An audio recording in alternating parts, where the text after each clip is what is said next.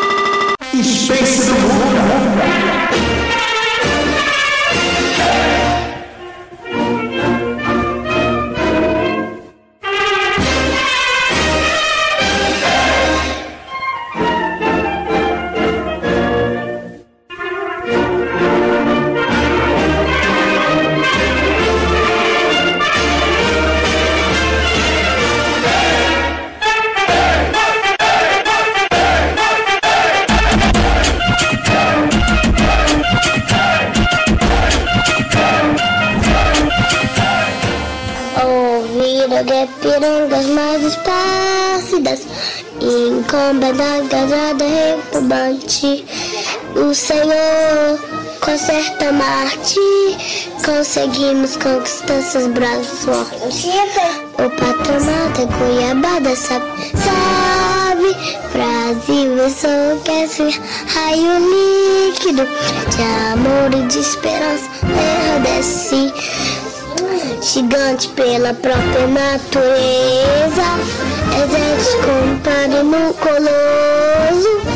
Circuito é na sacra mesa Perna dourada É com Brasil, é sou Brasil A pátria amada.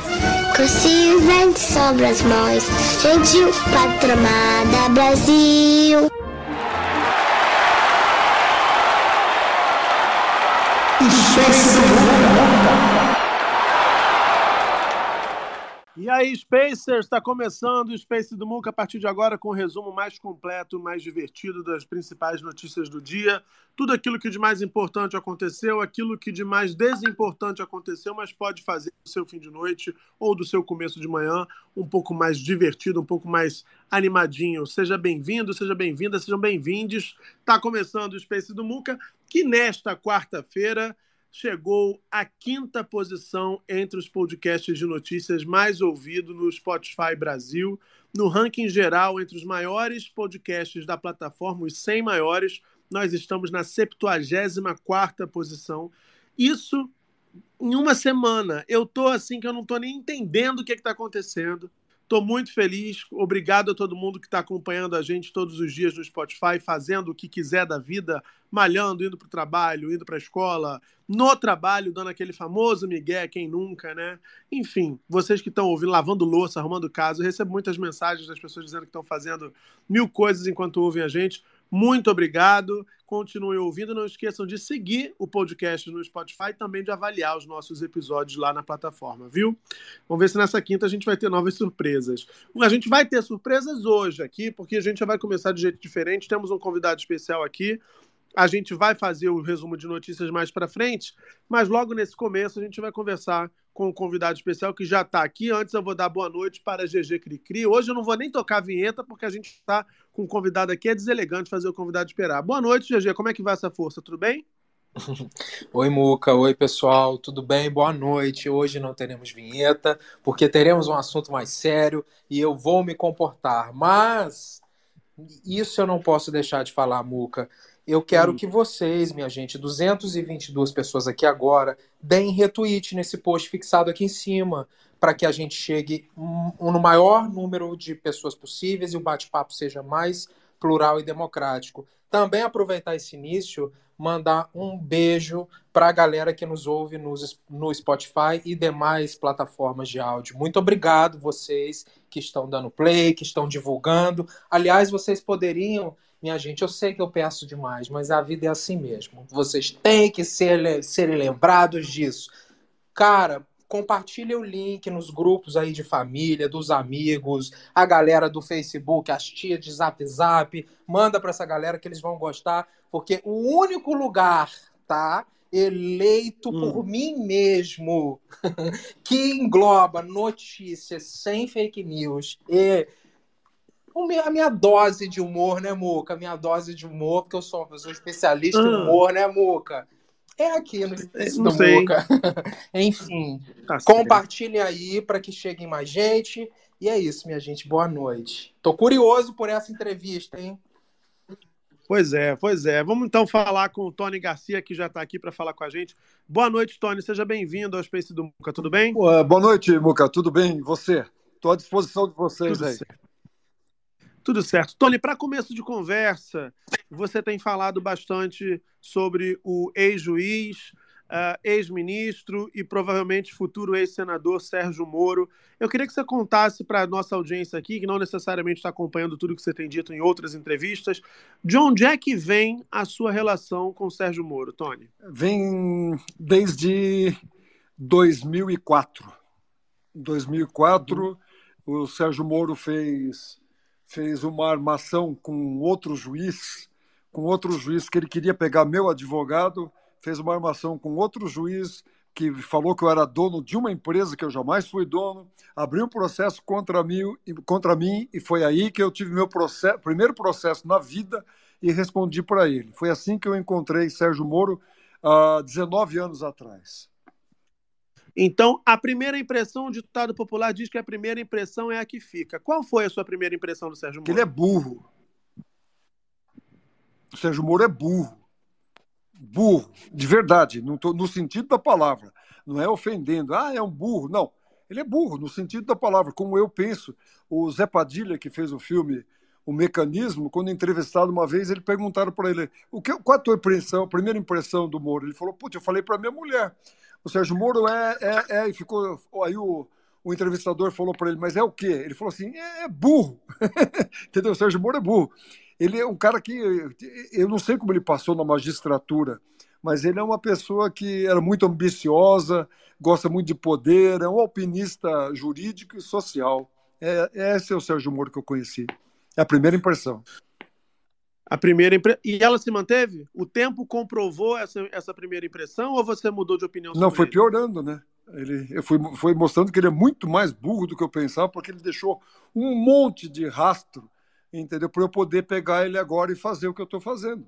Então, ele é uma pessoa que ele não tem, ele tem um método só. Ele escala, passa por cima das pessoas, é, destrói empresas, destrói tudo para ter fama, dinheiro, né? Para é, é, é, o que ele adora.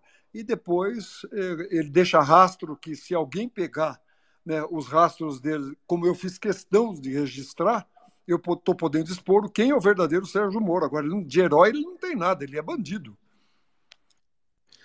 Essa relação de vocês que começou dessa forma, né, nesse primeiro processo que você acabou de relatar para gente rapidamente, hum. ela, teve uma, ela teve uma reviravolta é, já mais recentemente na época do auge da Operação Lava Jato. Conta para a gente, situa a gente aqui para a gente entender como é que vocês acabaram se reencontrando ou se reaproximando já nesse contexto em que estava todo mundo achando que a Lava Jato iria purificar a política brasileira. Esse reencontro foi em, em 2000 e 2014 é, a primeira vez que eu tive conversando com o Januário e com o Carlos Fernando, é, e eles estavam começando com a, com a Lava Jato, estavam descobrindo. Eu levei algumas coisas para eles, já que tinha aqui do governo do Paraná, que era PSDB, eles não quiseram nem ouvir, nem o Sérgio Moro, nem o Januário, nem o Carlos Paludo, não queriam, não queriam nada com o PSDB. Eles queriam PT, PT e PMDB. Eles queriam isso. Tudo que você tinha disso daí, eles queriam. Então, eles ficaram é, o tempo inteiro ah, me colocando coisas que eles queriam saber do Zé Dirceu e das outras pessoas, né? dos operadores, do, do PT. Era o que eles queriam. Eles tinham, eles tinham uma, uma meta política, que era pegar o PT e parte do PMDB e começar a construir o Petrolão. É isso. E aí você tem dito recentemente que você foi, foi usado hum. é, é, pelo, pelo Moro, exatamente você foi. Você tem usado uma expressão que é até mais forte do que isso, hum. né? Ah, como se tivesse sido usado por ele para poder chegar a, ao que ele queria em termos de evidência nessa direção que você acaba de apontar, de, de pegar o que poderiam ter, ser desvios praticados por governantes do PT, sobretudo, do PMDB, que era aquela aliança que elegeu a Dilma uh, em 2010, depois em 2014. Como é que foi, então, que ele, ele chegou, ele te abordou como? Como é que você foi abordado para poder entre aspas, muitas aspas, prestar esse serviço a esse projeto que você diz que estava em curso aí por parte do, do ex-juiz? Veja, desde 2004, quando eu conheci ele, ele mandou me prender por obstrução à justiça de uma coisa de 10 anos atrás. Não tinha nada que obstruir. Ele montou uma coisa que ele queria pegar um advogado meu, que era um arqui-inimigo dele, que era uma pessoa que tinha muita influência no TRF4 aqui no Rio Grande do Sul, e esse, e esse advogado era meu advogado, ele reformava um monte de sentença do Moro lá, que perdia tudo para ele. Ele queria pegar esse advogado, ele não tinha como pegá-lo, entendeu? Aí o que ele fez? Ele armou com outro juiz, né, pegou numa chantagem um outro juiz, fez levar uma pessoa que falou que eu era dono de um tal de consórcio Garibaldi, entendeu? Que eu nunca fui dono. E aí, por uma delação premiada que não foi para o papel, ele mandou me prender por obstrução à justiça. O que, que ele queria? Ele queria meu network. Ele queria saber que as pessoas que eu convivia, eu tinha sido deputado, eu tinha sido candidato ao Senado, eu sou, eu sou muito conhecido aqui no Paraná. Ele queria me usar, ele queria chegar nas pessoas que eram os inimigos dele. Era isso que ele quis fazer comigo. E aí o que, o que, que ele fez? Um acordo comigo, que era para falar a verdade, entendeu? Eu falei sobre o que ele me prendeu. Né? Eu falei que concordava, e quando eu fui para assinar o acordo, ele me veio com 32 tarefas que não tinham nada a ver com o meu acordo. Pelo contrário, entendeu? Nada, nada. Pelo que, o que ele me prendeu não estava no papel, não existia. Eu estava sendo ali o que dele? Ele me queria como um agente secreto, um agente infiltrado, um agente provocador dele. E até com as pessoas que tinham foro privilegiado, que ele não poderia nem, nem conseguir estar tá investigando. Mas ele começava a usar dos métodos todos criminosos para chegar. Ele fazia, é, colhia material, grampeava as pessoas, entendeu? Grampeava as pessoas, mandava eu grampear as pessoas. Eu levava é, sem autorização judicial e depois, se pegasse alguma coisa interessante, ele fazia com data retroativa e esquentava o grampo, entendeu? E dava com data retroativa e valia aquilo por processo penal contra aquela pessoa. Esse é o método.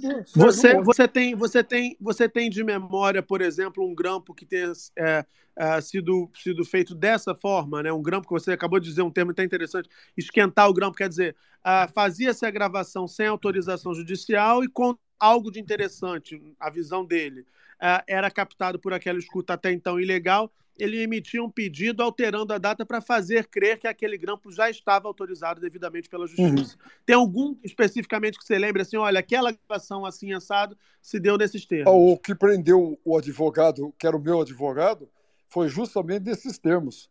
Eu hoje, eu hoje é, é foi veiculada essa, essa gravação no, numa entrevista que eu dei antes para o Joaquim é, de Carvalho no 247, eu apresentei esse áudio lá, onde eu, discuti a, a prisão da pessoa. Veja, eu réu, eu réu, discutindo com o Ministério Público, dentro do Ministério Público, a prisão de uma pessoa que o Moro queria e eles queriam. Eu falando da, da data que estava tudo pronto, e eles falam: é só deixar chegar a tua gravação aqui, que nós já estamos prontos para pegar. A minha gravação que eu fiz era de um telefone que eu fiz. E ele pegou, eles pegavam isso daí, né? Aí levava para o Sérgio, ele esquentava, botava a data que eles queriam e pronto, marcava a data para prender a pessoa. Essa foi uma. De umas, de umas 40 que ele fez, 50 que ele fez, que eles faziam, inclusive, dentro do, dentro do MPF eles faziam. É, você tem chamado de Guantánamo Curitibana, isso, né? É, mas era isso. Eles fizeram isso daí. Eles fizeram com fizeram com o Léo Pinheiro Machado, da Oeste. Fizeram, fizeram com, com, com, o, o Marcelo Debrecht, com o Emílio Debrecht. Fizeram com, fizeram com todos. É assim, o método deles. Primeiro te prende, entendeu? Primeiro te prende, te esgota lá dentro, ameaça a tua família, ameaça prender teus filhos, ameaça prender tua mulher. É, e vão, vão naquele, naquele, eh, deixando você num desgaste terrível. E aí você concorda. Aí quando você concorda, não é só concordar, Aí você vai falar a verdade, eles falam, não, mas você tem que falar do Lula.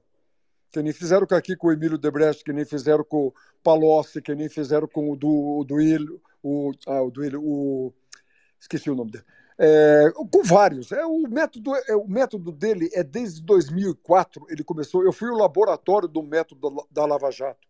entendeu? E eles me usaram Uhum. com mais veemência ainda em 2018, quando num, numa operação que ia sair do GAECO aqui do Paraná, eles iam prender o Beto Richa, que eles não queriam prender nunca porque era do PSDB, entendeu? Uhum. Eles pediam o tempo inteiro para eu ver coisas do ministro Toffoli, né, que eu conhecia irmão do ministro Toffoli, que eu era sou oriundo né, de São Paulo, e que eu morei perto da região de Bauru, onde morava o filho do ministro.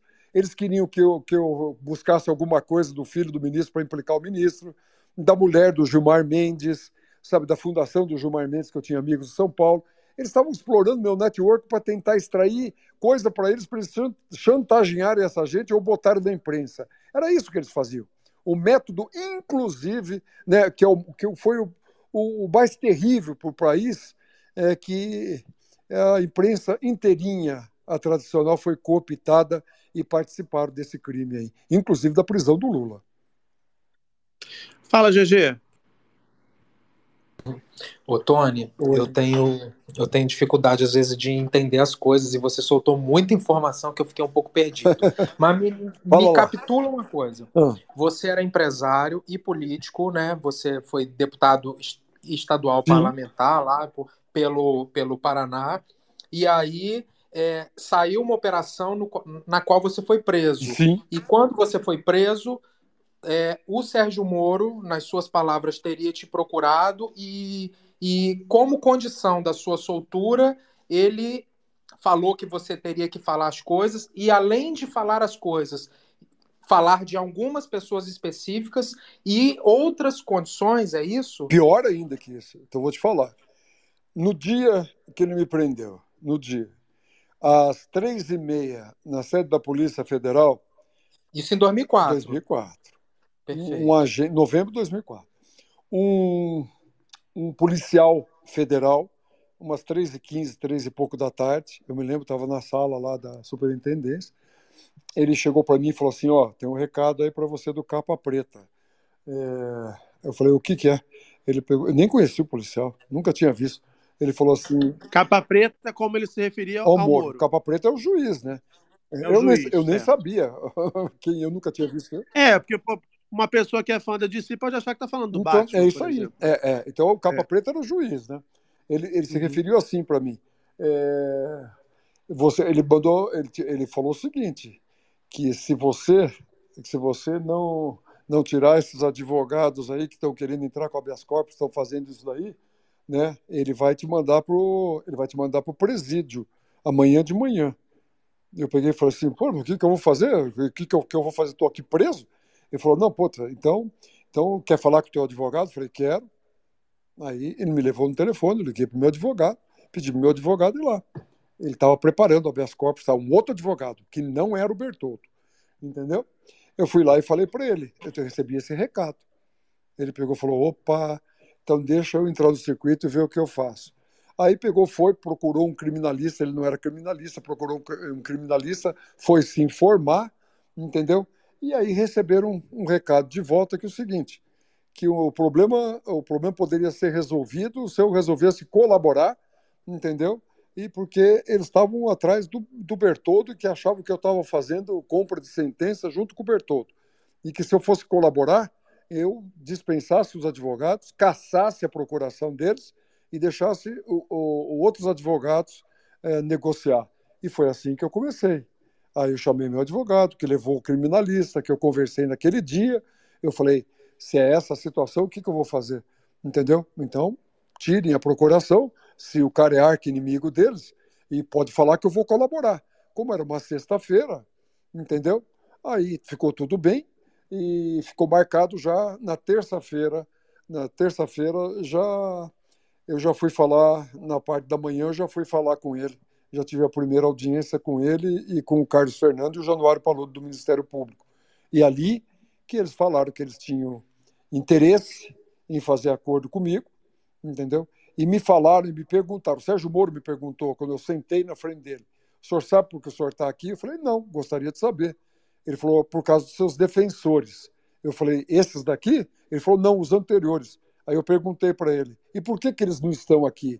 Ele falou: cada coisa no seu tempo. E de fato, é, três meses e pouco ele prendeu um e, e acho que seis, sete meses depois ele prendeu o outro. Entendeu? Ele foi atrás até prender. Ô, Tony, e me diz uma coisa, porque você, você é, a todo momento, eu li aqui algumas coisas agora é, sua, né, para poder para poder entender a história. É, você fala muito do Sérgio Moro, mas para quem é leigo e não sabe, hum. O magistrado não decide sozinho, né? Para que ele possa decidir, ele tem que ter algum tipo de provocação. Qual que é o envolvimento do Ministério Público no, no caso dessas operações é, com o Sérgio Moro, assim, porque tem que ter pedidos do Ministério Público para que ele possa decidir. E, e, essa questão da gravação que você disse, né, esquentar o áudio, não sei o quê, você não acha que são duas perguntas, né? E essa questão dos áudios, você não acha que é muito sensível, porque qualquer perícia identificaria que houve uma modificação desses áudios, data retroativa, etc. Como que? Não, Mas não que, é do que, áudio, né? Pelo que eu entendi, não, não é, é, do áudio, áudio, é da petição. Não é do áudio. É da petição. É só do pedido que ele esquenta, não é esquentar o áudio, nada. Eu falei esquentar o áudio, é com, ele faz com data retroativa. Nós estamos falando de uma coisa de 19 anos atrás. Isso daí é bom que fique no contexto aí para que fique bem esclarecido. Veja bem, tá? Eu vou, eu vou ter audiência agora, eu vou ter audiência do STF, eu vou, apresentar todas as provas disso daí que eu estou falando. Por isso eu estou com essa tranquilidade de falar e denunciar isso. Então eu vou te explicar. Você, eu faço a gravação. Vou, por exemplo, eu estou conversando com você agora aqui, eu estou te gravando, tá ok? A gravação aqui está tá perfeitamente completa, rígida, tá tudo certinho. Bacana. Eu pego essa gravação, você falou uma coisa para mim agora comprometedora para você que eu posso te prender. E é comprometedora. Eu pego, levo isso para ele e falo: Ó, eu peguei isso daqui. Ele faz o quê? Ele faz uma, um pedido. Naquela época não tinha nada, não era, não era nada que ficava online, que ficava em computador. Ele faz um pedido com data de dois dias antes, um dia antes, ou no dia, para aquele telefone tá, ter uma autorização de grampo, é o próprio juiz que faz, é ele que me manda gravar, ele esquenta a hora que ele quiser a gravação que eu falo, ele esquenta no papel, ele assina com uma data retroativa de dois dias, uma hora antes da gravação, ela vale como prova, tem, autor, tem autorização judicial, é isso que eu falo. Então não é perícia que vai ver grampo, que vai ver o áudio. Não, o áudio, o áudio é rígido. Tá tudo certinho o que está ali. Ele só esquenta a data, porque até aquela hora eu gravei, eu gravei sem autorização judicial e não poderia servir como prova para eles. É isso. Perfeito. E aí vocês voltam, né? Vocês voltam, como você estava contando, em 2018, já nesse contexto lavajatista, uh, vocês voltam a se encontrar. E aí eu queria entender, né, na parte que você diz assim nas entrevistas, que você foi, que você foi usado para poder ser aquela aquela isca, para poder chegar. Agente infiltrado, aqui. eu falo. Eu falo que eu fui agente infiltrado. Você fala agente infiltrado. Exatamente. Você diz que foi um agente infiltrado. Em 2018, é, é, primeiro, por que, que você aceitou se colocar nesse papel? Uh, e o que, objetivamente, é, segundo os seus depoimentos, as suas colocações, o ex-juiz pediu para que você uh, encontrasse, ou para que você. De que forma ele pediu para que você colaborasse naquela época? Veja bem, vamos, vamos separar as coisas aí. Né? Uhum. É, primeiro, você me fez uma pergunta né? Por que, que eu, por que que eu uh, aceitei fazer? Não é questão de aceitar ou não. É questão só para uhum. você entender. É que, é, que, é que juridicamente é mais fácil de, de se falar e ver as provas nos autos, mas para contextualizar isso daí, explicar direitinho, é o seguinte: primeiro eu te prendo, entendeu? Eu te prendo. Aí te jogo num calabouço. Ali te jogo lá e falo: Ó, oh, cara, você vai ficar aí, se você não colaborar, você vai ficar aí. Por isso que eu falo que é Guantánamo de Curitiba. Se você visse, uhum. se você visse onde que era a sede da Polícia Federal, ah, e veja, ele já usava dos mesmos métodos. Ele fez laboratório comigo da Lava Jato. Quando ele mandou me prender, entendeu? Eu, é, tinha um local para chegar na, na Polícia Federal, que era a garagem normal, que entrava lá policiais, os carros de presos tal. Não, comigo ele convocou toda a imprensa da frente fez o carro parar na frente, com toda a imprensa tal, para me tirar de trás do camburão algemado. Como ele fez com o Sérgio Cabral aqui em Curitiba, algemado pés e mãos, sabe? Porque ele precisava fazer o espalhafato, ele precisa primeiro te condenar na opinião pública para que ninguém né, te defenda quando vê uma imagem de você criminoso e me, me, me elencando nove crimes, organização criminosa, isso, isso, um monte de coisa. Então ele te bota aqui e começa com a chantagem daquilo lá. A partir desse momento, entendeu? Você está na mão uhum. dele. Aí ele começa, você fala, como que, que você aceitou? Não é questão de aceitar, né? Eu contratei advogado para quebrar acordo, que é o doutor Aristides Junqueira, que eles me falaram, não faça isso. Do jeito que eles estão, e tem o TRF4, que não, não reforma nada do que ele faz, entendeu? Ele vai prender uhum. eu e você vai jogar a chave fora. Então não é questão de aceitar ou não, é questão de chantagem. É a mesma coisa que fez o Marcelo Debrecht. Quem, quem enxergou antes ficou só 80 dias, como eu fiquei. Quem não enxergou isso ficou três anos, como ficaram o Léo Pinheiro Machado, como ficou o, o, o, o, o Marcelo Debrecht. O pai dele ia, ia também é, ser preso. Só não foi porque enxergou o filho preso e fez antes de prenderem ele. É isso. O método é esse. Em 2018, por que, que volta? Porque eles não queriam o, o ninguém do PSDB. Ninguém. Não queriam o Aécio, não queriam ninguém. Pelo contrário. Né? Eles estavam investigando, me fizeram levar o Janene, o deputado Janene, que, que é morto, que ele, era, que ele é ah, do meu partido e amigo, me fizeram levar lá, eles não podiam nem investigá-lo nada. Mas como eu estava lá no, no, no, coisa que ele comandava Furnas, e ele queria pegar eles queriam pegar o PT junto com o PP, que tinha Furnas na mão, né? Tava lá a fotografia do Aécio e do Janene, Furnas, no, no PowerPoint deles lá, do, do, do Januário, do Carlos, do Deltan, dessa gente aí. Estavam lá. Uhum. Aí eu pergunto, tá, mas por que o, o Janene, né? E por que o Janene? Não, não, não, o Aécio deixa fora. Sempre era assim. O Aécio deixa fora, porque o Aécio a gente não tem como certeza. O Janene está mais é, a gente tem mais possibilidade. Tá, tudo bem. Então, o que, que ele queria? Eles queriam o Janene falando da, de como o PT deu para eles e quanto que eles conseguiam pegar de dinheiro em Furnas. Então ele fazia assim, ele escolhia os alvos, tá? Então eu pegava o Janene, aí eu pegava, nossa, eu, eu, perdi as contas, é que eu tenho que pegar o papel aqui de todos que eu tive que levar desse jeito aí, entendeu? Desse jeito eu levava porque eles me davam a tarefa para fazer. Se você não fizesse, ameaçava quebrar teu acordo, te botar na prisão, fazer tudo. Em 2018 eles queriam o quê? Eles queriam, porque eles sabiam que o GAECO daqui, de Curitiba, ia prender o Beto Richa, todo o staff do, do governo do Beto Richa e, e dois maiores empresários, três maiores empresários do Paraná iam ser presos na operação. E eles não queriam ficar de fora, por quê?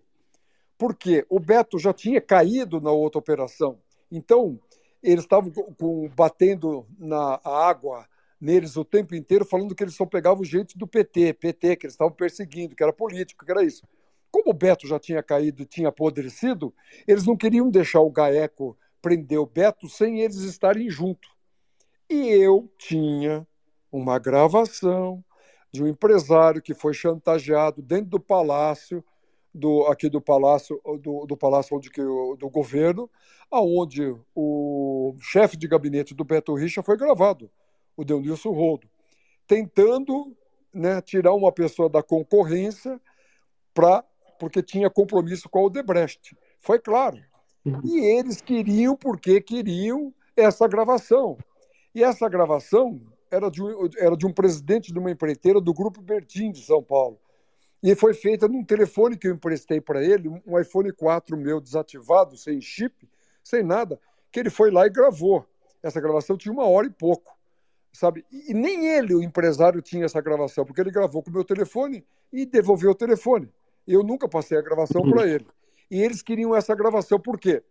Eles queriam com essa gravação ir na carona do GAECO para no dia que o Beto fosse preso, para ele estar na fotografia também para falar que não prendiam só gente do PT e tudo bem. E foi dito. Que naquela aquela altura já existiam críticas. No, nossa, né? nossa, críticas, é. estava quase caindo já.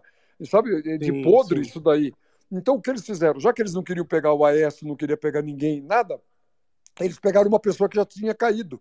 E eles queriam prova emprestada desse do, do GAECO daqui, entendeu? E eu não emprestei. Uhum. Eu falei que não que isso aí não estava no meu, no, no, no, meu acordo com eles. Se eles quisessem, eles teriam que anuir para pegar aquela, aquela, aquela gravação. Porque eu sei como eles são. Você dá aquilo para eles, depois eles abrem um outro procedimento contra você e fala que você tem um crime ali e te faz ficar mais 10 anos na coleira deles. E eu já não, já não, eu não acreditava mais neles, mas era uma maneira de eu sair deles. Eu falei que queria anuência, que eles liberassem todas as coisas que eles estavam há 10 anos para liberar e não liberavam e estavam me botando na coleira o tempo inteiro. E o que aconteceu? Entendeu? Eles anuíram. Anuíram. Com, com, olha, mas tentaram tomar o pendrive do meu advogado dentro. Ali, a Força Tarefa tentou tomar o pendrive com a gravação, ameaçou meu advogado dentro da PGR falou para ele, você sabe que o Deltan falou para ele, você sabe que nós podemos aprender é, essa gravação aqui agora? Ele pegou falou assim, o advogado falou, não, eu não sei, porque eu sou advogado, vocês trataram com o meu cliente, comigo, esse daqui é só anuir isso daqui, assinarem, eu entrego a gravação, vocês vão entregar a anuência, eu vou embora. Mas se vocês quiserem me tomar, vocês podem tudo. Então abriu o paletó e falou, vocês vão me pegar aqui, que eu não vou entregar. Aí o Januário e o Carlos Fernando falam: não, não, não, veja tal. Aí me liga o Januário, entendeu? Me liga o Januário do telefone da Procuradoria. E ele sempre me chamava de criatura. E dessa vez ele pegou e falou assim: Tony Garcia? Eu falei: pois não, Jano. Ele pegou e falou assim: o que, que é que você está fazendo aqui que tem que assinar todo mundo aqui e tal? Eu falei: ô, Januário, entendeu? Ou vocês assinam ou não vou entregar. Ele pegou e falou para mim assim: é padrão Tony Garcia? Eu falei: não, não. Padrão padrão MPF, entendeu? Eu não confio em vocês, vocês me têm na coleira o tempo inteiro, estou fazendo coisa para vocês há 14 anos, eu não vou ficar o resto da vida fazendo, ou vocês assinam o que está aí, entendeu? Ou eu não vou entregar, vou mandar ele vir embora. Ele bateu o telefone na minha cara, assinou, e eu pensei que tivesse acabado. Não. Eles, seis meses depois, eles botaram um, um, a Gabriela Hart e mais um procurador uhum. para me ouvir e pediram para entrar com quebra de acordo que já tinha transitado em julgado em 2006. Entendeu? Veja bem, é a hora que eu estou te falando. Sim. Doze anos depois, eles vão quebrar um acordo transitado em julgado que ela não poderia quebrar. Era só um tribunal que poderia quebrar. E isso tudo que eu vou expor. E ela fez o quê? Para me retalhar, porque eu fiz eles, que eu me libertei deles. Entendeu? Me libertei total. E aí eu pensei que tivesse né, me libertado. Não, entrou essa juíza, e ela começou a fazer as audiências, eu, tudo normal, né? Eu falei, bom, é só coisa pro forma. Aí, quando foi em. Pô, eu fiz isso daqui em 2000, é, 2019, finalzinho de 2018, é, comecinho. A essa altura, o Moro já era ministro da Justiça do governo Bolsonaro, a Gabriela Hart estava é, substituindo ele na 13 vara. Exatamente. Isso aí que vem com isso. O que, que o Moro fez? Pegou todos os processos que ele tinha, que iam ficar de segredos eternos, um deles o meu, e botou na gaveta da Gabriela Hart para levar, porque ele tinha, ele tinha uma maneira, o um modus operandi de fazer a coisa aqui. Ele tinha o processo de capa e ele falava que tinha o contra-capa. Eu perguntava, essas coisas que eu estou fazendo, é, vai aparecer, Sérgio? Ele falava assim, não, não. Quando vem aqui alguém envolvido alguma coisa, eles pedem o processo, nós enviamos a capa. A, contra a capa fica no cofre aqui da segunda vara, que era a segunda vara, não era a décima terceira. Eu falei, ah tá, então não vai aparecer isso que eu estou fazendo.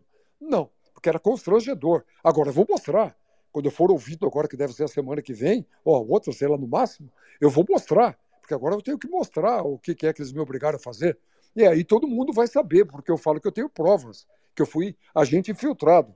Porque eles me prenderam por uma coisa, eu não aceitei, veja bem, eu não aceitei a fazer o acordo em cima do que eles me prenderam, porque eles queriam que eu assumisse culpa. Eu falei que não, que eles podiam me condenar naquilo, entendeu? Mas eu não assumiria culpa porque eu não tinha culpa, que eu queria fazer perícia e mostrar para eles que eu não tinha nada, entendeu? Aí eles falaram que não iam fazer acordo. Eu falei, tá bom. Eu falei, então vocês podem me jogar na masmorra, mas eu não vou assumir culpa disso daí. Aí eles falaram o quê?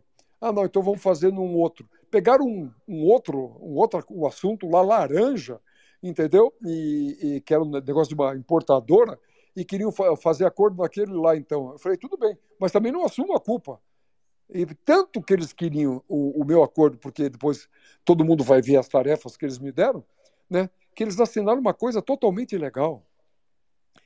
É isso aí deve estar prescrito, mas o doutor Aristides Junqueira, que eu contratei em 2016 para quebrar esse acordo, para me livrar deles, Ele falou para mim, hoje não, que ele, eles, eles prendem você e eu e jogam a chave fora da masmorra. Mas o dia que Sim. você tiver oportunidade, entendeu? E isso vier à tona, toda essa gente que participou daqui tem que estar na cadeia, são criminosos. Isso não existe no ordenamento jurídico. Foi isso que eu ouvi do doutor Aristides, que muito corretamente, você sabe que foi o doutor Aristides, né? Junqueira. Sim, sim, foi o que fez o impeachment do Collor, foi o procurador-geral. Um homem seríssimo. Então, Ele podia pegar, ah, aceitar o meu pedido, pegar meu dinheiro, né, para fazer a defesa. Ele falou, Tony, eu não vou fazer isso para você. Siga com teus advogados e continue no acordo, porque nesse momento não é oportuno. Quando você tiver, e se tiver um dia você tiver isso daí, que eu acho difícil, e isso puder vir à tona, essa gente toda vai presa. Foi isso que eu ouvi dele. Mas eu ouvi dele e continuei nessa, nessa toada aí durante esse tempo todo. Foram 19 anos. Entendeu? Deixa eu passar aqui, chamar aqui o, o Brian Valêncio, que está com a mão levantada. Ele tem pergunta também para fazer Tá para você. Boa noite, Brian. Boa noite. Boa noite, Muca. Boa noite, GG, Garrone, Marco Túlio. Boa noite, Tony Garcia e, claro, a audiência.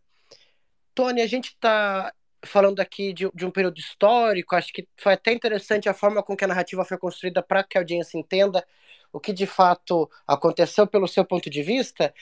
É, e aí a gente parou em 2019, mas eu queria voltar para 2018 porque esse é um período que me chama muito a atenção, principalmente quando envolve a Lava Jato. Eu que cobri a Lava Jato, sigo trabalhando aqui com jornalismo político do Paraná. Uhum.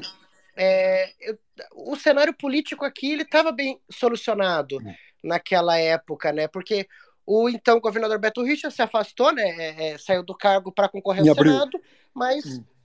isso, ele, ele tinha uma, ele tinha uma facilidade ali, tanto para o governo quanto para o Senado, porque para o governo a disputa era entre a vice dele, é, a esposa do Ricardo Barros, Isso. né? Cida Borghetti, mãe da deputada Maria. Vitória, e o Ratinho, que era secretário, né? Que era deputado federal, depois estadual e virou secretário para disputar o governo. Então, ele estava com aliados ali. No Senado, ele estava muito seguro.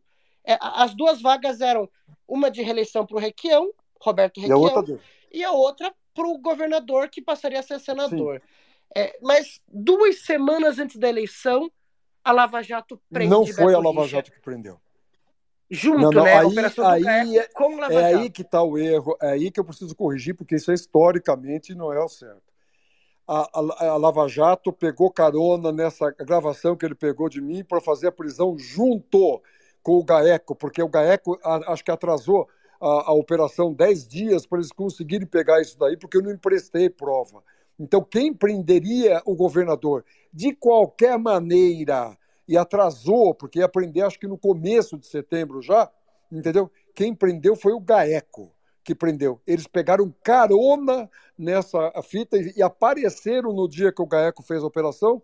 Apareceu lá o Januário, o Deltan e o, o, o, o, o Carlos Fernando e o Diogo Castor, que apareceram.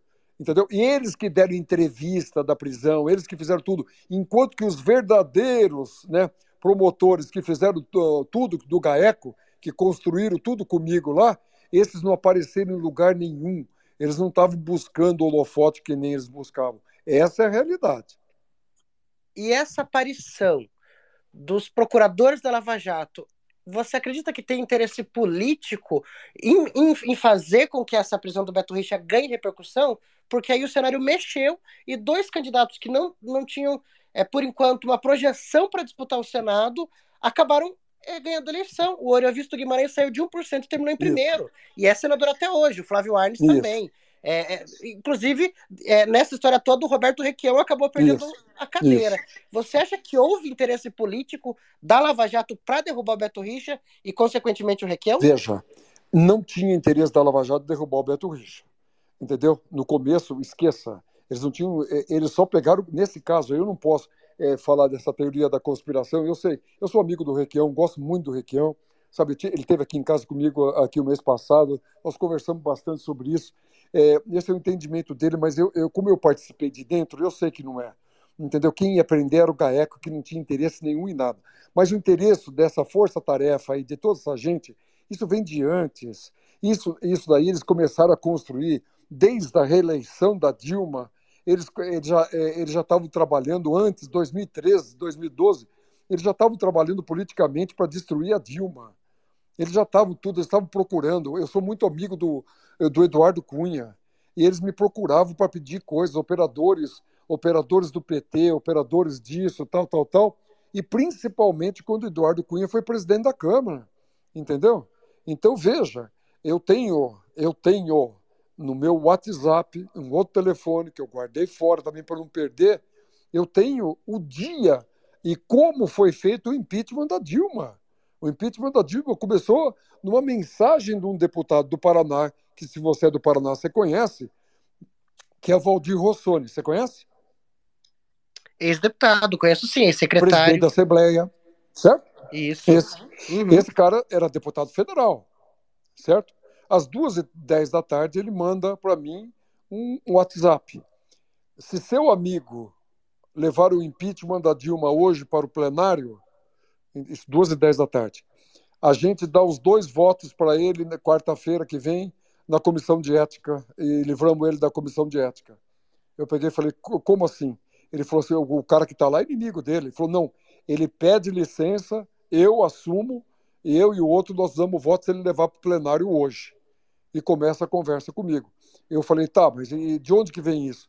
Acabei de sair de um almoço na casa do Aécio Neves, e que estava lá o Carlão, que é o Carlos, que era o líder do, do, do PSDB, é, que é o, é o Carlos, é, eu vou confundir o nome, mas é, é o Carlos que foi promotor de São Paulo, um deputado, que era o líder lá. E nós estávamos lá, mas com outros deputados do, do PSDB, e eles pediram, sabendo que eu sou teu amigo, que você é amigo do Eduardo, se você levar isso daí para ele, nós fazemos isso. É que a gente não pode aparecer para fazer isso. Você faz, depois eles confirmam. Falei, tá ok. Eu liguei para o Eduardo. Falei, Eduardo, ouvi isso daqui. Entendeu? Ele pegou falou assim, puta, mas será? Entendeu? Eu peguei e falei assim, então tá. Então eu vou desligar, eu vou te passar a mensagem do deputado, que eu já tinha levado esse deputado no dia lá do Eduardo foi eleito, eu levei ele e uma outra pessoa para votar para o Eduardo lá, que tinha orientação para não votar nele no primeiro turno. Eu levei ele, ele votou no Eduardo. Então, o que aconteceu? Esse deputado, eu peguei as conversas dele e repassei a conversa dele para o Eduardo. Falei, tá aqui, ó. É isso que ele está me falando. Ele pegou falou para mim, aí escreveu, eu tenho escrito. Se eu chamar o Carlão aqui, eu não passo vergonha? Carlão era o líder do PSDB. Falei, não. Pelo que eu estou vendo aqui, o que você está vendo aí, o que eu estou vendo. Não, então confirma com, com, com o Rossoni. Liguei para o Rossoni. Falei, Rossoni, é confirmado. Puta, manda ele ligar para o Carlos, o Carlos vai lá falar com ele. O Eduardo é, foi procurar, mandou a secretária procurar o Carlos. O Carlos estava no médico, tudo isso está escrito. E você vai, você vai lá checar depois, você vai ver na história lá do país, está lá. Né? E o que aconteceu? É, ele estava no médico ali, que ele teve, queda, teve uma subida de pressão lá. Ele estava lá no médico da Câmara. A hora que ele saiu de lá, o Eduardo falou que ele tinha ido lá falar com ele, ligaram para o AS, confirmaram o que eu tinha dito e que o Rossoni tinha falado. E o Eduardo aí começa a narrar para mim como que ele ia fazer. Aí, quando foi 10 para 6 da tarde, ele fala para mim, indo para o Salão Verde. Eu falei, você está levando para o plenário o, o impeachment da Dilma? Ele está escrito e estou afirmando. Aí ele pega, ele fala para mim, é, não vai para o plenário. Eu, eu vou admitir. Eu falei, monocraticamente? Ele falou, sim. Eu falei, isso é um erro.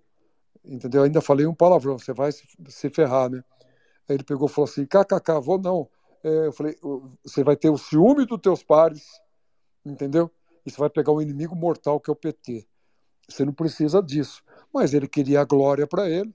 Ele falando comigo, ele falou assim, tô indo lá, assista. Entendeu? Cinco minutos depois ele leu o impeachment da Dilma. É, foi o momento em que ele, então presidente da Câmara dos Deputados, a, a, fez ali a admissibilidade do processo de impeachment e deu abertura ao processo que acabou por depois numa sessão pavorosa, Sim. caçando, Sim. A, a, abrindo, né, iniciando o processo e afastando a presidenta Dilma Rousseff da presidência da República. Né? Então, é, o que você está contando para a gente aqui, Tony, é, é, é, uma série de informações, nível de detalhe que impressiona, né?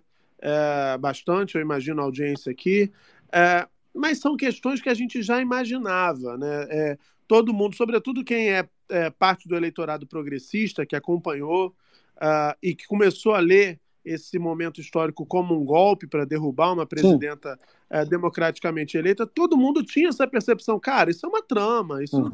não tem evidência, não tem crime de responsabilidade, eles estão forçando uma barra para derrubar a mulher lá, porque eles não gostam dela. No fundo, disso que se tratou. Uh, agora, chama a atenção, e eu quero passar aqui para o Garrone, que está ouvindo a gente, chama a atenção, né, Garrone, pensar que a política, a política brasileira, ela é decidida nesse, nesses termos. Sim. Né? Você pensar que o que há de mais importante numa democracia, né, é, é, num país, é a democracia, a manutenção da democracia, o respeito à vontade do público, à vontade da população, feita pelo sufrágio lá universal, pela votação. Você pensar que numa conversa nessa assim, nesses termos, alguém fala assim, não, estou indo ali agora abrir o processo isso, de impeachment. Isso. É um tanto assustador, né, Garrone? Boa noite. Boa noite, Murilo. Boa noite, todo mundo. É, e eu tenho, eu sou um pouco mais pessimista do que você, porque eu acho que o ambiente político piorou de lá para cá. Porque enquanto você está falando de um golpe, que é um golpe aos moldes do século XXI, com, com pelo menos um verniz de, de democracia, que foi o impeachment da presidente Dilma, é, depois disso a gente teve gente saudosista e pessoas que tramaram para abolir o Estado Democrático de Direito à moda antiga. Então ainda tem isso, né? Aquela coisa dessas pessoas que, que é, essas pessoas que têm um, uma certa fetiche por farda e coturno. É, vou aproveitar e fazer uma, fazer uma pergunta aqui para o Tony. É, Tony, qual é a sua expectativa é, para o fim desse, desse caso que agora você entrou nessa que é, é uma, uma uma luta muito muito é, própria sua, muito muito pessoal. É, onde você espera que isso chegue? Uma pergunta bem ampla, Sim. porque eu quero saber, eu, eu quero, eu, eu quero entender a sua expectativa. Não quero, não quero dar nenhum detalhe. Onde você quer, onde você quer chegar ou onde você quer que o processo chegue? Veja, primeira coisa, primeira coisa que eu quero deixar claro, é, isso que eu faço não é? Eu, eu tenho colocado isso para as pessoas. Ah, você está fazendo isso porque está ajudando o Lula, porque você está ajudando no, o PT, porque não sei o que é lá, porque você é, fez o L, porque você é traíra, porque você é empresário, não podia fazer isso. Então eu quero deixar claro para você, primeiro, uma coisa. Entendeu? Isso que eu estou fazendo tem muito a ver comigo, com a história do país. Isso que eu estou fazendo tem muito a ver de eu querer passar limpo essa página infeliz da, da história do país, aonde eu participei. Então, você perguntar quem é o Tony Garcia, eu convivi em palácios desde 24 anos de, de idade. Eu fui casado com a filha do ministro, é, governador, prefeito, senador, tudo Ney Braga aqui no Paraná. Entendeu? Eu, eu, em 24 anos eu vivi em palácios. Então eu conhecia toda a estrutura da política de bastidor, eu participei disso participei do bastidor da, da, da, campanha do Collor, participei da campanha do Beto Richa, participei do, de todos, do Requião, do Álvaro Dias, eu participei desses bastidores aí. Então, o que acontece? Eu tive a oportunidade de conviver com essa gente. Quando eu cheguei, né, quando eu cheguei para diante de um, de um processo que eu vi que era judicial, o primeiro processo da minha vida, eu nunca, eu quero deixar claro isso para todo mundo. Ah, esse é um criminoso né, que fez um, um acordo para se livrar de um crime. Não, não. Eles falavam para todo mundo, para vocês entenderem, a narrativa que se construiu aqui, Sérgio Moro e um, uma pessoa que era meu adversário político, Paulo Pimentel, para quem é daqui conhece, que era dono do SBT, jornais aqui, numa, tinha um poderio muito grande de imprensa aqui, ele foi meu adversário. Avô do vice-prefeito de Curitiba. Hã? Avô do vice-prefeito de Curitiba. Você que é daqui, você sabe quem é. Então veja, o Paulo Pimentel era inimigo mortal do meu sogro, do Ney Braga, que trouxe ele para cá, entendeu? Que fez ele governador, tudo isso daí. Ele veio de Birigui, né, do, do interior de São Paulo, meu sogro que trouxe ele para cá. E ele era inimigo mortal dele. Então, com, eu tinha 26 para 27 anos, eu nunca tinha me metido em política, mas eu conhecia os bastidores da política que vivia junto com o Nebraga e todo mundo, né? Então, eu conheci várias pessoas, conheci o Papa através dele, o Jânio Quadros, Tancredo Neves, tudo na casa dele. Então, eu convivia, participava dessas conversas. Tá? E o que acontece? Nesse, nesse meio tempo, eu não me meti em política, ninguém sabia quem eu era. E um dia o Paulo Pimentel me estampa na primeira página do jornal que eu fui comprar jornal numa banca aqui no Batel, que você que é de Curitiba sabe onde que é. é eu fui lá comprar jornal e me vi estampado na capa do jornal dele com um título gigantesco, Genro de Ney, não sabia nem meu nome. Genro de Ney é, tem a moto mais cara do mundo. Eu sentado em cima de uma moto, naquela época não precisava capacete, né? Eu usava cabelo comprido tal, e óculos escuros me chamando de playboy, que eu tinha a moto mais cara do mundo. Eu não trabalhava no governo, nada, mas me linkando como se fosse o genro do Ney, que eu estivesse roubando de coisa que o Ney fosse corrupto. Entendeu? Eu nunca trabalhei com ele, nunca nada, eu sempre fui independente, nunca trabalhei com o Estado. Então, aí que eu me vi inserido nessa história macabra, né? Aí o Sérgio Moro me faz isso, eu começo a perceber aí um outro cenário, porque aí eu já era esperto, né? Aí eu já tinha sido deputado, inclusive eu não quis é, ter uma reeleição garantida aqui, eu fui para o Senado porque era já uma era uma coisa que o partido me pediu, não queria mais participar de política, eu já tinha saído fora porque já não acreditava em mais nada por causa dos bastidores, né? E aí o que acontece? Quando me vejo nessa trama, eu vejo o quê? Né?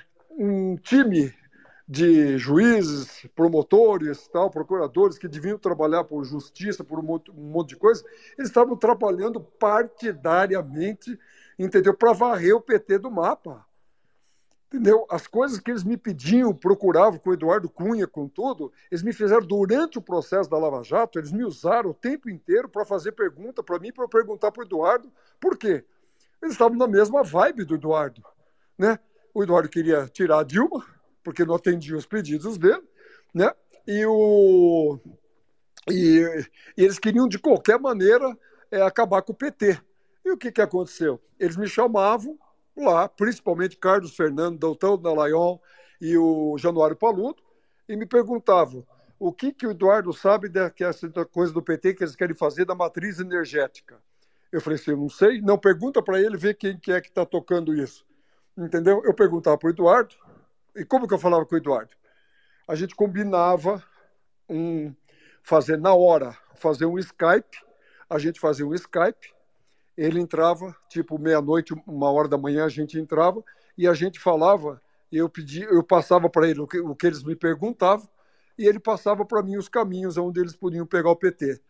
Entendeu? E foi assim que eles foram construindo as coisas contra Dilma, contra isso e contra e contra o PT, principalmente era assim. Por quê?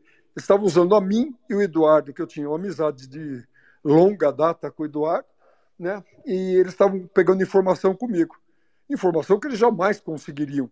Mas eles faziam o quê? Iam fechando o cerco, queriam saber quem era o operador desse, quem era o operador daquele, quem que fazia isso daqui. Eles foram caçando, né? Eles foram caçando coisa para poder fazer o para fechar o, o caixão do PT. Era isso. Ô, Tony, você diria então que a, a Lava Jato hum.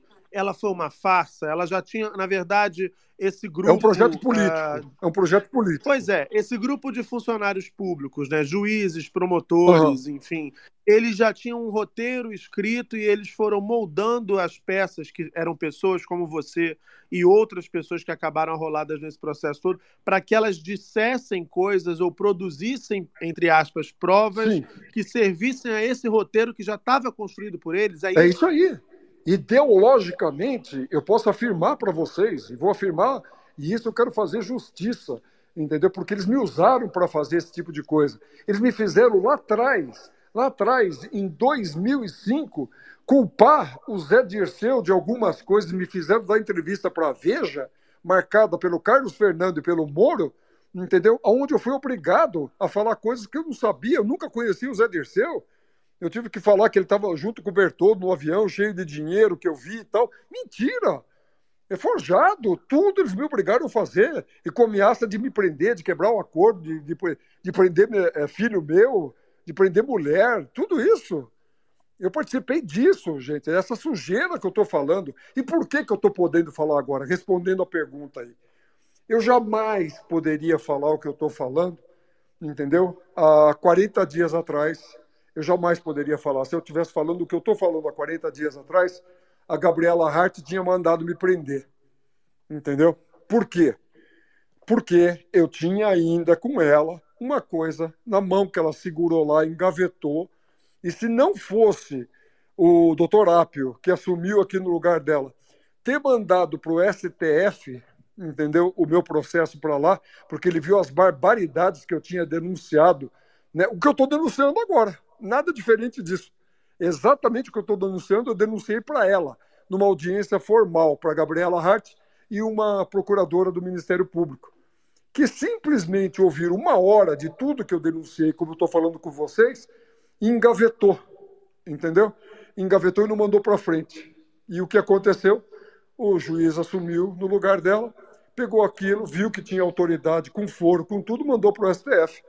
E o que acontece nisso tudo é que a Gabriela Hart volta, a hora que eles afastam, o Moro arma para tirar o ápio daqui, numa gravação que ele manda né, a filha dele gravar um suposto, uma suposta ligação do Apio para o genro dele, namorado da filha dele, que casualmente é filho né, do desembargador do TRF4, que afasta o Apio. Entendeu? E volta a doutora Gabriela. O que, que ela faz? A primeira coisa que ela faz. Entendeu? A primeira coisa que ela deixou dois anos na gaveta.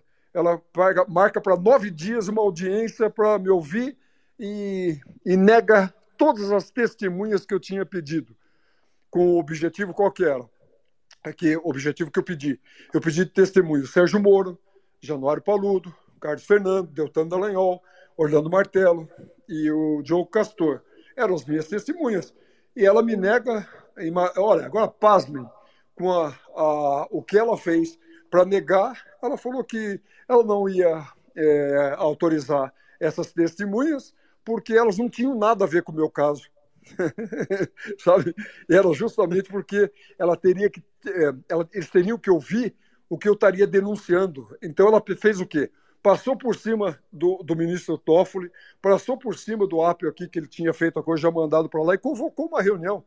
E ela ia me condenar, quebrar meu acordo, ela podia me prender naquele dia só para essas é, denúncias que eu fiz oficialmente não aparecerem. Entendeu? E o que aconteceu? Para minha sorte, para minha sorte, o, o, o ministro o ministro Toffoli estava atento. Nós nem tivemos tempo de pedir, entendeu? Ele pegou, suspendeu todo o processo que tinha, como ele pegou também do Tacla Duran lá que ele levou para lá, ele suspendeu Sim. o meu porque tinha tinha dúvida dessa regularidade e levou para lá. É o que eu que eu pude me libertar de poder falar o que eu estou falando. E aí você passou a poder Tudo. falar sobre isso. A gente, vou... noticiou, a gente noticiou isso aqui. Agora, eu só queria retomar a pergunta do Garrone, que ele disse assim: onde você espera que isso chegue? Né? Tá. Qual é o seu, assim, o, sobre, o que, que você quer que aconteça? O que, que você vislumbra a partir do momento que você vem a público e faz essa série de, de denúncias bem graves, né? Não surpreendem, como eu disse aqui, a gente que já estava sacando que tinha alguma coisa errada nesse, nesse modus operandi da Lava Jato, mas não deixa de ser um, um choque pensar que agentes do Estado, né, a serviço da Justiça, poderiam estar se portando dessa forma que você relata. Você quer chegar aonde com isso? O que, é que você espera que aconteça? Todos vão presos. Todos sejam presos. Todos. É isso que eu, que eu, que eu quero. É porque eu acho, na minha concepção de tudo que eu estudo de direito penal, de tudo, é que eles cometeram um crime de lesa pátria entendeu? Eles tentaram fazer fundos de 2 bi tanto para Deltan Dallagnol comandar. Eles queriam fazer um partido político do judiciário, entendeu? Eles queriam fazer isso. Métodos fascistas claríssimos, entendeu? Por isso que eu chamo de Guantánamo de Curitiba, porque era método fascista, entendeu? terrível. É, há quem fale em tortura, né? Há quem fale veja, tortura, tortura, mais do que eu sofri tortura, 19 anos, não é tortura de te chicotear só que, que, que, que é a tortura que, que vale. Não, essa tortura psicológica, familiar, tudo é muito pior que tudo isso. Isso arrebenta a tua vida. Você não tem como você desvencilhar disso. É uma coisa que, é, é, sabe, é uma teia tão enorme que eu tive a sorte, a sorte, vou agradecer todo dia, eu falo isso para minha família, entendeu? Eu quero, é, eu quero agradecer o doutor Apio de ter mandado para o STF. E o que, que eu pretendo chegar no final? Além de ver essa gente toda presa, Moro Caçado, tudo isso daí, eu pretendo fazer o seguinte: é o que eu quero passar a limpo para minha vida e para os meus filhos e para ver quem é o verdadeiro pai deles, não aquilo que fabricaram, que estigmatizaram. É isso que eu quero. Eu só estou passando, eu tenho 70 anos. Eu completei Sim. agora. Eu quero só passar limpo minha vida. Eu não quero mais nada. Só isso. Você, Tony, depois que você começou a falar, ah, isso tem mais ou menos um mês, 40 dias, você foi procurado por outras pessoas, por outras pessoas arroladas naquela na Operação Lava Jato também. Você citou vários deles aí que também sofreram, segundo o teu relato, essa, essa pressão, digamos assim, por parte ah, eh, do- do- dos agentes da justiça. Eles te procuraram de alguma forma? Existem outras pessoas que também estariam dispostas a relatar ah, coisas parecidas com o que você está dizendo aqui para gente Olha, hoje? eu vou falar uma coisa para você, eu não posso citar nome. Eu vou te pedir aí que vocês entendam, porque Claro. tem coisa que eu não posso falar. Mas eu Claro. vou, eu, eu vou dizer para vocês. A partir do momento que eu comecei a falar, eu sei de um escritório de advocacia de Brasília que tem já oito cli- clientes que vão pedir toda anulação em cima do que eu estou falando. Eu estou sabendo de escritórios de São Paulo que tem um monte de gente que fez delação e foi obrigado a fazer, e sei um monte aqui de Curitiba que também fizeram e que vão, escritórios de advocacia que vão entrar com pedido em cima dessas provas que eu vou apresentar na justiça agora. Que o meu, sabe, o, o, o que tem nos. Por que, que eu fico tranquilo de falar o que eu estou falando? Tá? Porque o que eu tenho nos autos, o que eu tenho nos autos, ninguém tem. Ninguém tem, porque ninguém trabalhou para eles. Sabe, a- a- a- as gravações que eu tenho, expo- eh, que eu tive que gravá-los, porque eles me deram, veja, eu fiz eles beberem, provarem do próprio veneno. Ele, Sérgio Moro, no segundo dia que eu estava, do segundo dia depois que eu fiz, o- falei que ia fazer o acordo, que tinha intenção de fazer o acordo, de colaborar, eu não sabia ainda o que era, ele me mandou para um outro lugar. Ele me tirou da, da, ele me tirou do calabouço e me mandou por uma suíte cinco estrelas, entendeu? Porque já que eu ia colaborar, então ele está mostrando uma, uma boa vontade.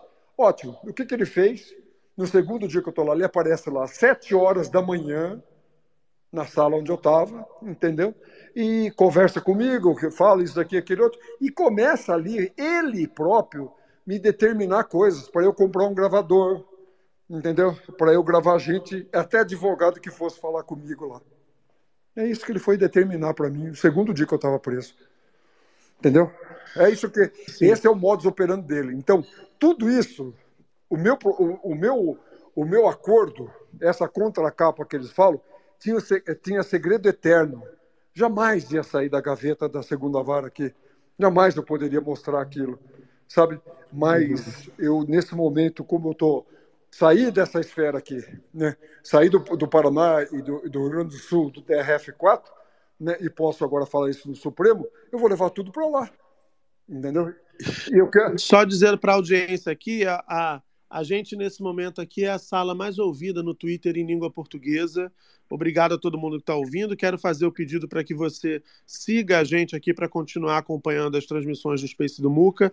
Também disponível em podcast no Spotify, nos principais agregadores de podcast ah, que você está acostumado a utilizar. Então segue aqui, é só clicar na fotinho, me seguir, seguir o GG, o Davi Nemer, que nem falou ainda, o Garrone, o Brian, o Marco Túlio, o Tony, que está aqui trocando ideia com a gente. O Tony tem publicado, inclusive, no perfil dele aqui no Twitter, trechos desses áudios. Tem um que é muito, é muito é, emblemático, que é o juiz, o então juiz Sérgio Moro, conversando com o Tony, que era o réu. É uma ligação em que eles tratam de se, de- de- da publicidade que seria dada ou não da, def- da decisão do juiz sobre o processo que envolveria o próprio Tony. É uma situação muito, muito peculiar, para dizer o mínimo. É, só para se ter uma ideia do, do que, que a gente está falando em termos de, de, de registros disso que o Tony está aqui relatando para a gente agora. O Brian está com a mão levantada, ele quer fazer uma Pois não. pergunta. Fala, Claro. Brian. Vamos lá. Tony, é, todo o contexto aqui da Lava Jato ele é confuso pelos bastidores, mas o momento atual ele também me causa um pouco de dúvida por tudo que acontece e que vem acontecendo no judiciário, não, não no político, mas no judiciário, excepcionalmente da Lava Jato. Primeiro tinha o Moro, aí a ele sai, vira ministro, a Gabriela Hard era uma juíza substituta na 13ª Vara de Uhum. Curitiba. Quem assume de fato a vara é o Bonar, Sim. o Luiz Antônio Sim. Bonar, que era, era um juiz ah, bem silencioso, eu diria assim, calmo, sem, sem Discreto, falar com a mídia. discreto, discreto. Discreto, bo- bo- boa definição.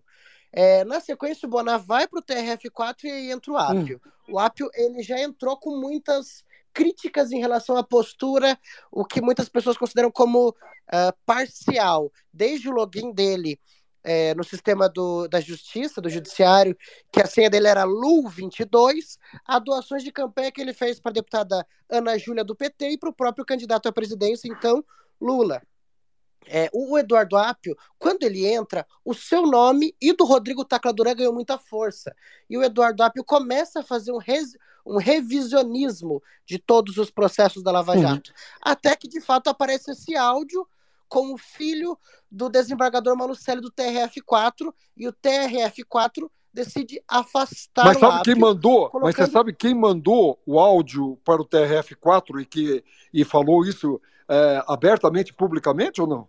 Você sabe quem mandou o áudio para lá? O Sérgio Moro. Ele assumiu entrevista, eu tenho ele, eu tenho ele na entrevista ele falando. Eu mesmo que mandei para lá e ele já tinha feito ameaça para o Apio que tinha garantido ele se ele não parasse de falar do, do Tacla Duran. Ele já tinha mandado advogados falar com, com, com ele já tinha feito ameaça para o Apio. Entendeu? Ele armou aquilo. Ele armou porque sabia que ia cair no sogro do no sogro do da filha dele, do, do, do menino que, que recebeu o telefonema, o telefonema sem pé, sem cabeça. Entendeu? Não foi o Apio que fez aquilo. Aquilo é armação do Moro. Pode ter certeza é. absoluta. Entendeu? O, o, o Apio, de fato, ele nega isso. É, é um vídeo em que. Esse vídeo, inclusive, está disponível na internet. Tem uma pessoa gravando. É a filha do Moro que está gravando. É a filha do Moro e, que está gravando, o namorado dela, filho do Malucelli que é o filho do Marucelli é, do TRF4 que afastou o Apio. Isso. Então... O, a oitava turma do TRF4 que afastou o Apio. A minha dúvida é: você consegue provar que de fato foi o Moro que enviou esse áudio pro TRF4? Ele falou. Porque, assim... Não, não preciso provar. Ele deu entrevista pro, pro Globo News e falou que ele enviou porque ele sentiu que estavam fazendo as coisas, que começou a fazer coisa errada e que era perseguição do PT, que foi colocado lá, que ele enviou, ele falou na Globo News se eu não me engano, para para aquela eu não sei se para o Nerval ou para aquela para outra menina lá. Eu não sei qual deles que ele falou lá. Eu tenho, eu tenho ele, ele falando. Ele, não é eu provar. Ele fala. Ele falou numa entrevista que ele pegou a hora que ele viu aquilo, ele mandou, foi ele mesmo que mandou para lá. Ele assume. É, é, e, e, aí, essa história ela vai ganhando novas camadas, né? Porque a Gabriela Hard volta, aí ela pede para ser afastada, agora ela é, ela é uma juíza de revisão. Não, não, ela não, não pede mais... para ser afastada, ela já tinha um pedido antes para ir para Santa Isso. Catarina. Florianópolis. É, é. Mas o, o, o, não, ela não foi procedente, eles optaram por outros juízes, só que mesmo com o AP afastado e podendo retornar, ah. a 13 terceira vara de Curitiba já tem dois novos juízes. Tem um titular e substituto. Isso, e, e, e os dois estão de férias. E os dois estão de férias. Aconteceu então, por o seguinte. Porque a correção está acontecendo aqui, e como está tá em recesso, ninguém vai despachar antes de acabar a correção e antes de voltar do recesso. Aqui não tem despacho da Lava Jato, aqui parou, porque está a correção. Veio a correção do ministro Salomão, teve aqui. Já tinha estado aqui Sim. o pessoal dele. E agora tem Polícia Federal aqui dentro também, porque diz que há desvio de dinheiro dentro da segunda vara. É isso que E é aí tem uma, tem uma situação que, tá, que, tá, que mandaram para mim aqui na DM, Brian, você que está aí no local. Uh, há uma movimentação para transformar a 13ª vara de Curitiba numa vara previdenciária? Sim. É, tem, é, há, um, Sim. Há, há, uma, há uma ideia que foi sugerida de, de fazer o quê? Porque o, o, o Moro né, se fez, depois anulou tudo, óbvio que ia acontecer isso, ele se fez é, de juiz universal, né? Tudo que acontecia na Conchinchina era na vara dele que decidia, né? Então o que eles estavam fazendo? Já que tenha muito tumulto aqui e tudo, acaba com ela, fica uma vara previdenciária e pegarem os, os processos todos, né, que fosse da Lava Jato, seriam distribuídos para outras varas, tá? Mas eu tenho uma informação que o passarinho está falando aí, que de acordo com a gravidade que encontrar aqui né, do que foi feito nessa 13 terceira vara, é, essas coisas podem sair todas daqui, sair daqui de, do Paraná, de Curitiba, e irem todas para outros tribunais. Não ficar aqui. Perfeito. É, é, Perfeito. essa então, informação do Tony Muca é o que as minhas fontes apontam também, porque aconteceu o seguinte: primeiro veio o Conselho Nacional de Justiça Isso. fazer uma correção aqui entre maio e junho. No final dessa correção, o próprio corregedor Luiz Felipe Salomão ele recebeu um relatório prévio e, devido aos relatos do relatório, ele decidiu vir pessoalmente em Curitiba e na oitava turma do Tribunal Regional Federal da Quarta Região em Porto Alegre, que é a segunda instância da Lava Perfeito. Jato. Agora, nessa quarta-feira, o Ministério Público também passou a fazer uma inspeção até sexta para completar Mas junto com a trabalho. Polícia O Federal. relatório Junto com a Polícia E- Federal, só para você saber. É mais grave do que todo mundo está pensando, porque é junto, entendeu? E ela vai fazer, não sei até quando vai durar isso. E dependendo do E- que for encontrado, aí não pode ficar nada aqui, porque está tudo contaminado, né? As informações que eu, eu não. Ninguém teve acesso ao relatório, inclusive o Luiz Felipe Salomão tem guardado esse relatório com muito zelo. Ele não foi divulgado mesmo um mês após essa correção, é, mas o que a gente tinha de informação é: o Apio vai retornar como titular da vara e os processos todos vão sair de Curitiba porque houve desvios graves ao longo do processo. Era isso que eu tinha de informação com base nas minhas fontes. Mas já há um juiz no lugar do Apio e tem um detalhe, Muca, que isso eu acho interessante para a gente entender como os bastidores do judiciário também são é, confusos, para assim dizer. O- o- o- a sala do Apio foi inteira desmontada. Eles encaixotaram todos os itens do Apio, mesmo ele não sendo removido definitivamente. E o Apio não foi informado disso. Eu recebi essa informação, eu, eu entrei em contato com o Eduardo Apio, mandei no WhatsApp dele e falei, doutor, é verdade isso? E ele não sabia. E ele me disse, estou tentando contato com o TRF4 e ninguém me atende. E eu confirmei a informação com o TRF4 e avisei ele, falei, ó, é verdade. Então, mesmo estando tecnicamente suspenso, já tem um novo titular, já tem um novo substituto. E aí eu questionei, beleza, e se devolverem a vara para o Ápio? Eles me responderam, aí só Jesus sabe o que acontece. Então, de fato, houve uma movimentação para afastar de vez o Ápio. Só que o que de fato encontraram lá, a gente não sabe e dificilmente a gente vai acabar sabendo. Beleza, vamos ouvir o GG que tá com a mão levantada. Fala, GG. Ô, Tony, eu tenho uma pergunta para você com base em algumas coisas. É, a gente sabe que é, o que foi feito em Curitiba, né, é, supostamente também ocorreu um pouquinho na Lava Jato, na Lava Jato do Rio de Janeiro. O mesmo modus operandi. E aí, quando você vai ler na imprensa, você vê que, que tinha muita simi- similaridade. é, algumas ações, Sim. né? Prisões preventivas, é, um, Idêntica. um- Idêntico. E- Idêntico. é, e aí eu queria te perguntar, Hum. Porque também o que foi divulgado é que quando tinha algum, algum profissional, algum aspas, agente infiltrado, Hum. e que por um acaso vazava que a pessoa tinha foro por, por prerrogativa de função, essa pessoa era deixado de lado para que não mudasse a Isso, competência. isso, isso. E eu queria te perguntar se você, pessoalmente, é, se puder falar, óbvio, tem conhecimento de alguma coisa que, que, que tinha uma ligação entre as duas varas, entre os dois magistrados ou os procuradores, algo nesse sentido. Os procuradores de, de Curitiba e os procuradores do Rio de Janeiro e o juiz Bretas e o juiz Sérgio Moro eram, eram uma coisa só. Era uma coisa só, entendeu? Era o mesmo modus operandi, eram as mesmas informações trocadas, eram, é, eles usavam dos mesmos instrumentos, entendeu? Só não posso te afirmar que eles tiveram lá também uma pessoa como eles tiveram a mim, né? Porque eu fui o laboratório deles, né? sabe, é, 19 anos atrás, eu, 10 anos depois que veio a Lava Jato. Mas eles fizeram isso comigo em 2004, começou. Agora, que a ligação deles era umbilical, a ligação do Moro e o Bretas e o Ministério Público daqui e o de lá, que, tão, que tão, estão enfrentando o mesmo problema que os daqui estão enfrentando, os de lá também estão, enfrentando. Entendeu? É o, é o mesmo modus operandi. A troca era o mesmo. Era um projeto político. Entendeu? Era um projeto político. Que elegeu o governador do, do Rio de Janeiro, que depois teve impeachment. Era o mesmo projeto político. Era idêntico, era tudo igual. Era um projeto E- deles só assumirem o poder. O cara que era, que era procurador, o cara que era juiz do Rio de Janeiro, é, larga e vira governador. Aí o Sérgio Moro ia virar presidente da República. O Deltan Dallagnol ia virar senador se o Sérgio fosse candidato a presidente. Era todo esse o esquema que eles estavam montando desde sempre. Entendeu?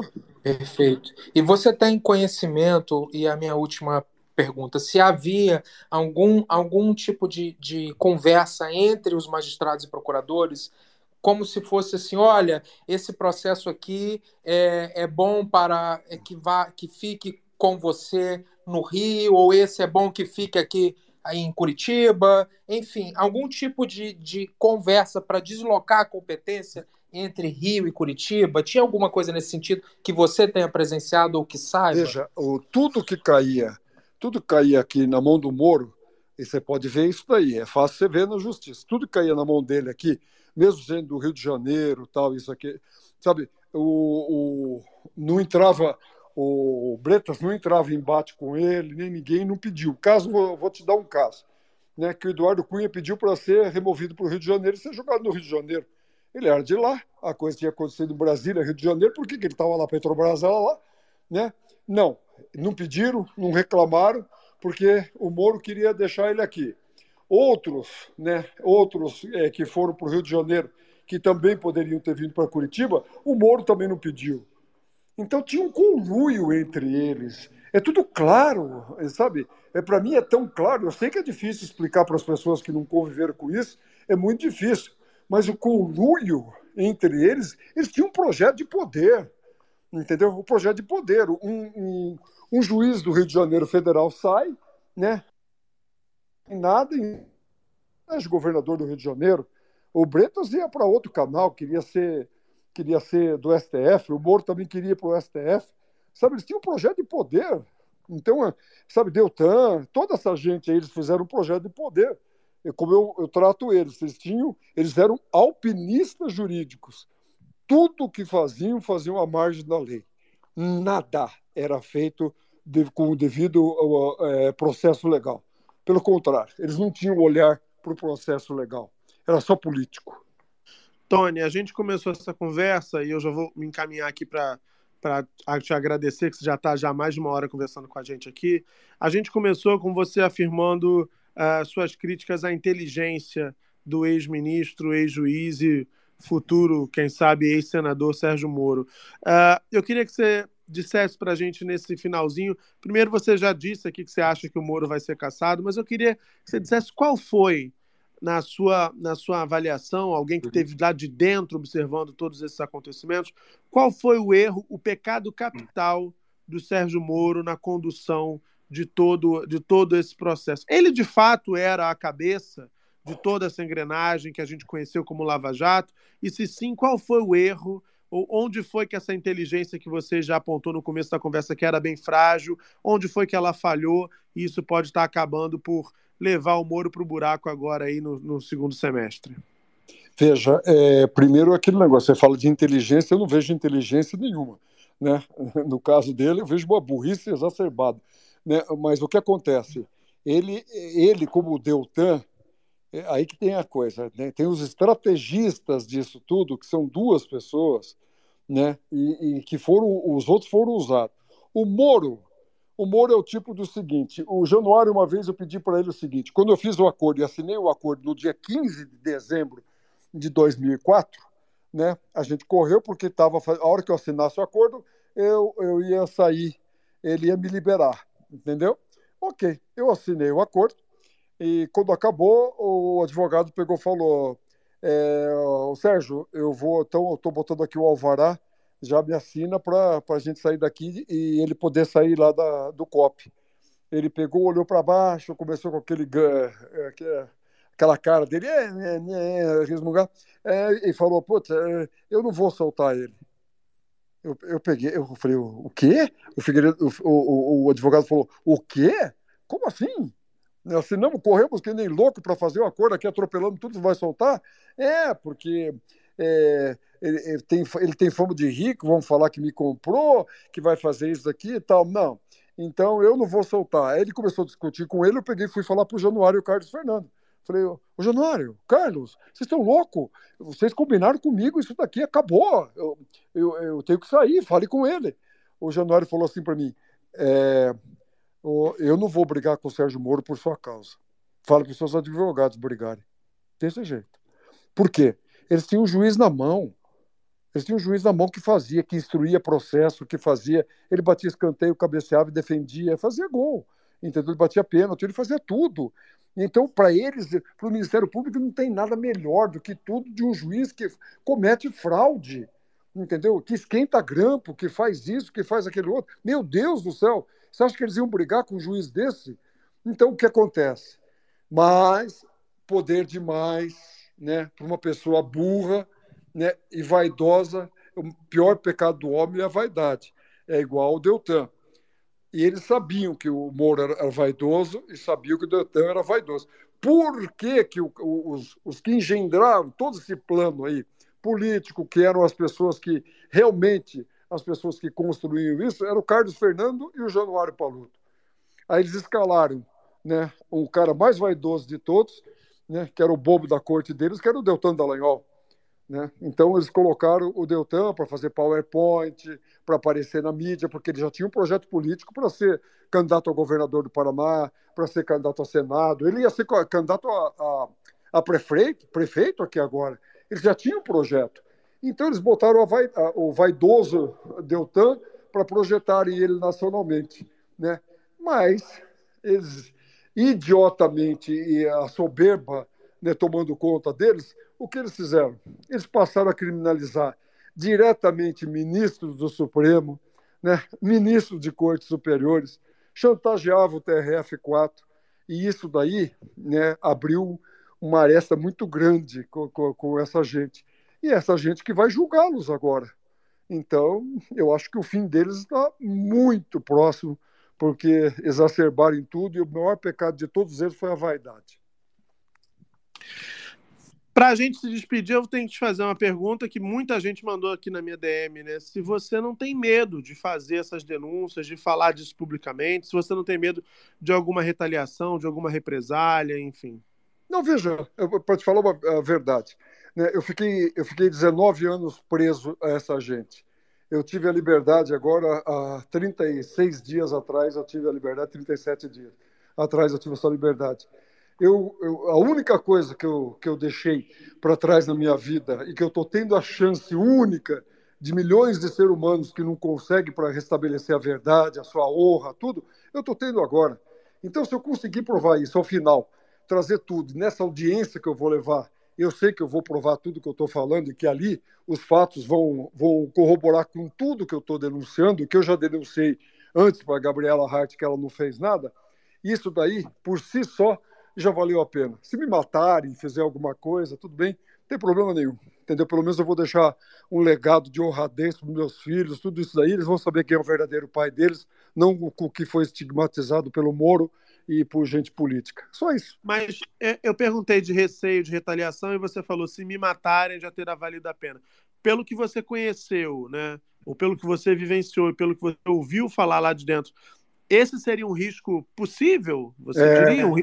Eles tinham, eles tinham, é, a rede deles é muito grande, é muito forte, envolvia, envolveu muita gente que foi comprometida carreira, tudo, é, é, é, delegados federais, eles envolveram uma rede muito grande. Vai aparecer muita coisa aí, sabe? Vem outras coisas aí que vão, que vai pegar essa rede. Tem o tinham vários federais que, que, que, que estavam nesse projeto com eles.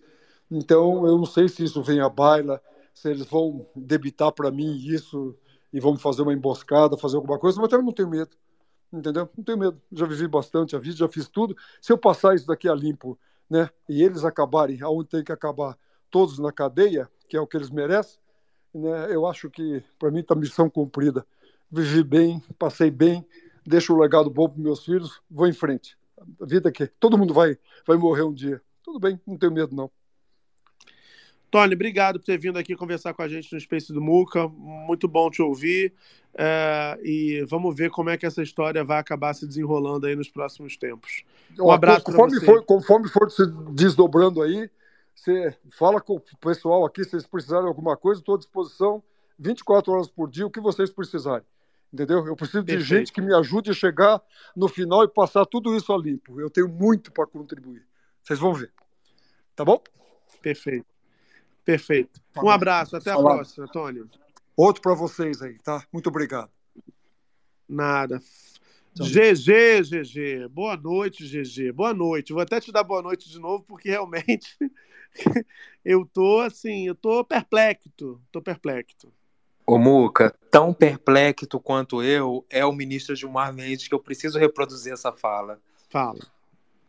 o juízo de Curitiba, nós vamos examinar se tornou um juízo universal, e também todos os episódios que sobre os quais se fala, por exemplo, sobre essa tal sétima vara do Rio de Janeiro. Não sei por que esse escândalo ainda não veio à tona, mas o que se fala em torno desta vara, dessa sétima vara, é decorar também frade de pedra. É isso, Muca, é decorar frades de pedra. De corar frades de pedra.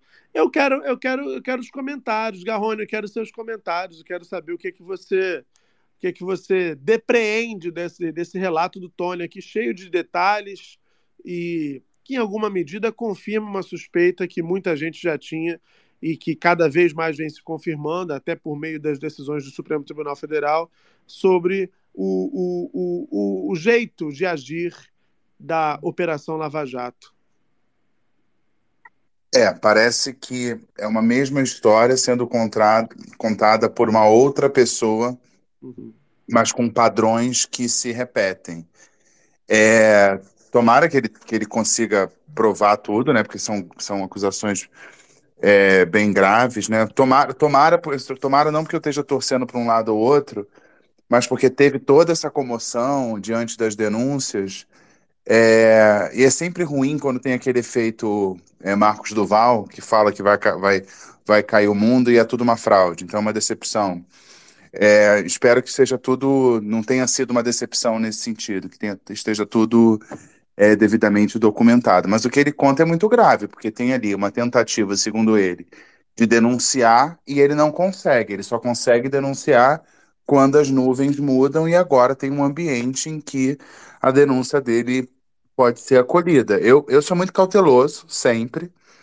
É, eu prefiro esperar, esperar essa audiência aí para ver o que, que vai rolar e as audiências, né? E até agora, é importante dizer que o, o Moro, até onde eu vi, não se posicionou sobre isso. Está ignorando, como se não fosse importante. Vamos ver, vamos ver. Em algum momento ele tem que se pronunciar sobre isso, porque é uma acusação grave. É, querendo ou não, ele vai ter que ter uma posição, uma defesa oficial diante da- dessas acusações. Por enquanto, até onde eu vi, não tem. Não tem, inclusive nas matérias eu estava lendo aqui, falando com o Tony, lendo matérias publicadas por colegas da imprensa no Poder 360, quando o Tony divulgou a gravação da conversa dele com o Moro, o Poder 360 procurou o ex-ministro, ex-juiz, e, e a assessoria do Moro disse que ele não queria comentar. É, é muito grave também, porque assim, como é que você não comenta uma, decis, uma, uma informação, né, uma conversa que fere fatalmente, fere fatalmente mesmo a imagem desse agente público, né?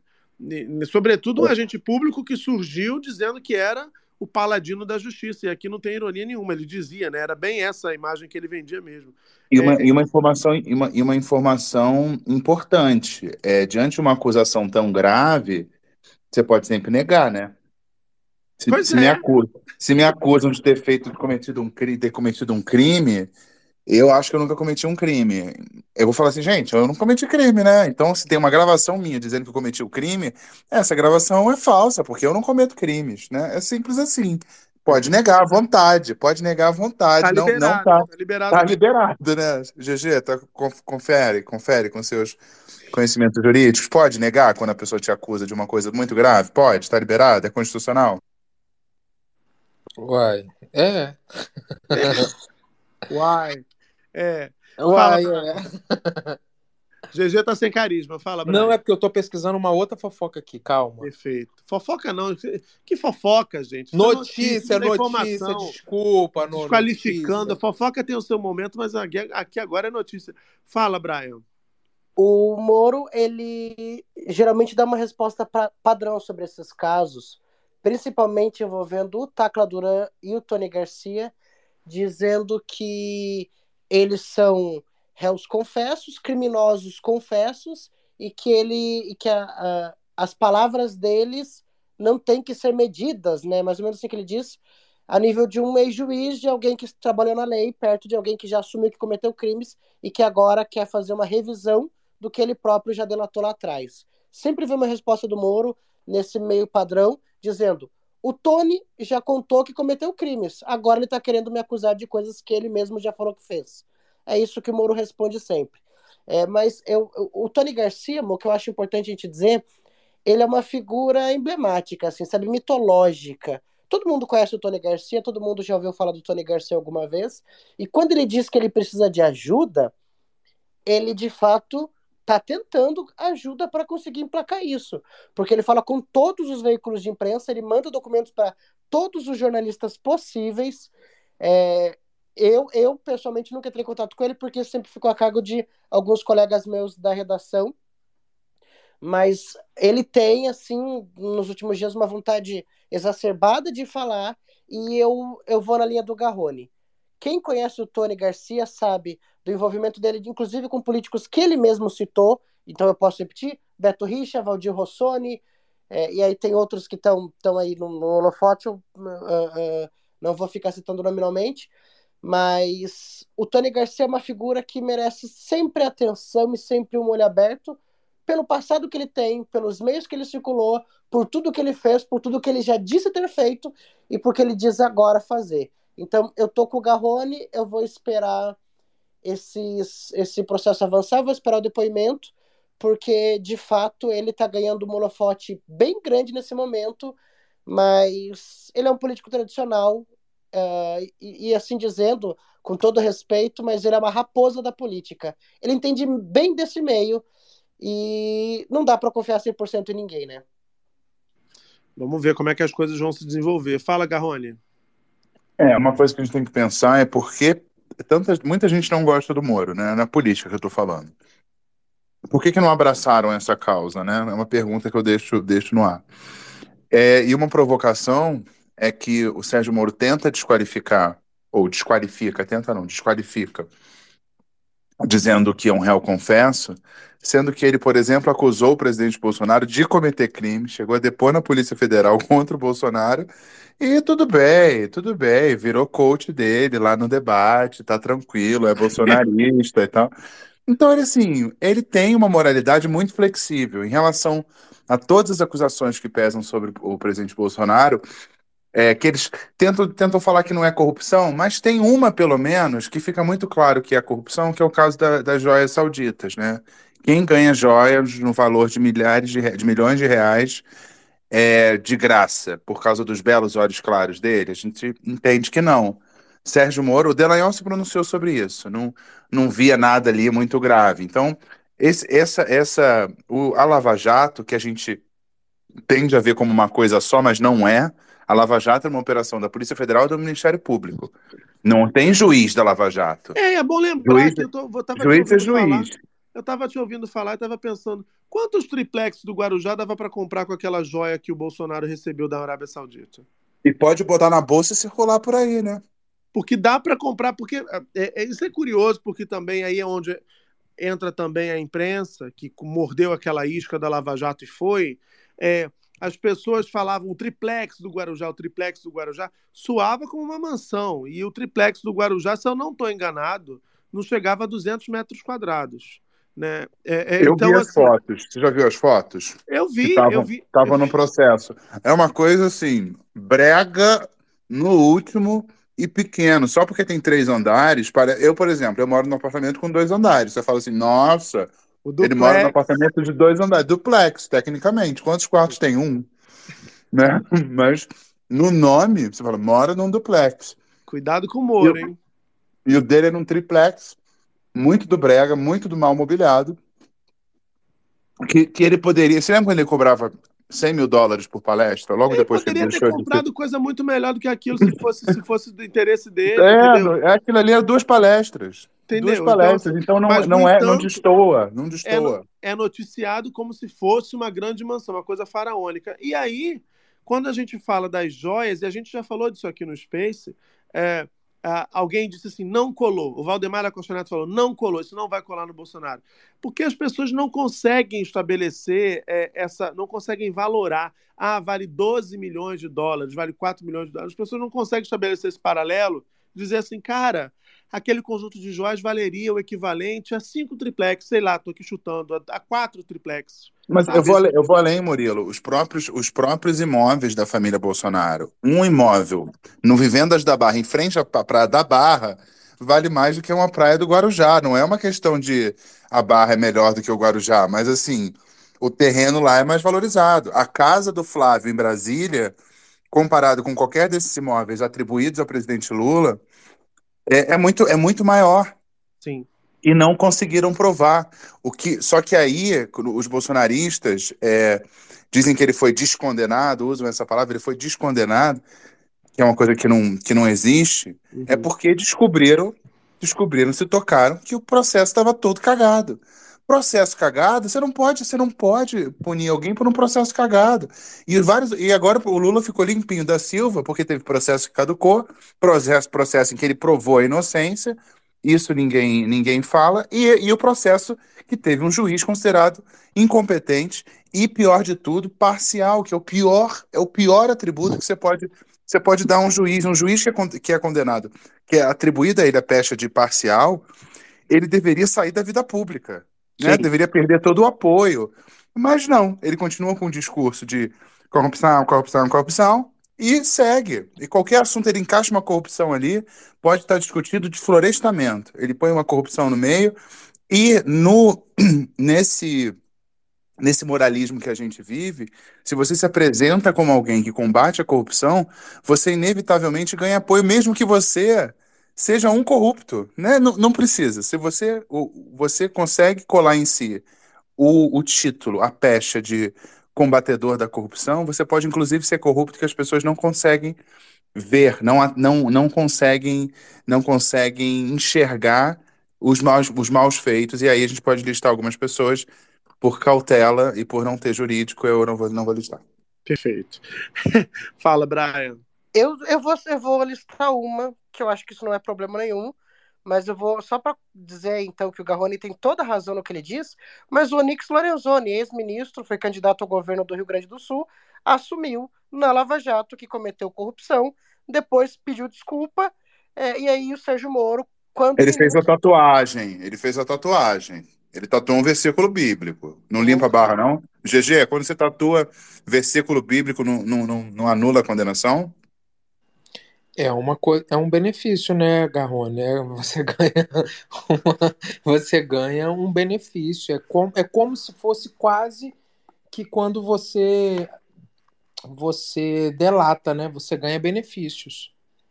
Quando tatua, bi... tatua versículo bíblico ganha benefício, Barroca? Se botar o Senhor é meu pastor e nada me faltará, sim. Hum, Ah, Tadinha. tadinha, que barra. Ah, que tadinha. Viado. Viado. Ai, Gente, que tragédia. tadinha. tadinha, gente. Ela sendo forçada a tatuar para poder né, passar por esse momento difícil, né? É porque Aliás, você por tá, onde anda, né? Beijos. É porque você tá homenageando o juiz dos juízes, né, Muca? Por falar em por onde anda, eu vou até tocar uma vinheta de plantão aqui, gente.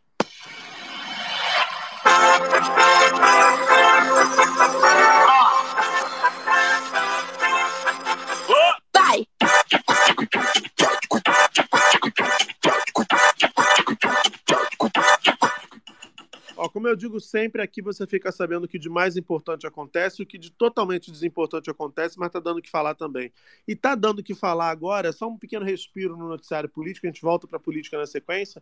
Tá dando pra, o que falar nesse momento uma conversa é, no podcast da Cristina Rocha, que eu nem sabia que a Cristina tinha um podcast, mas ela tem o Cristina Pode Tudo.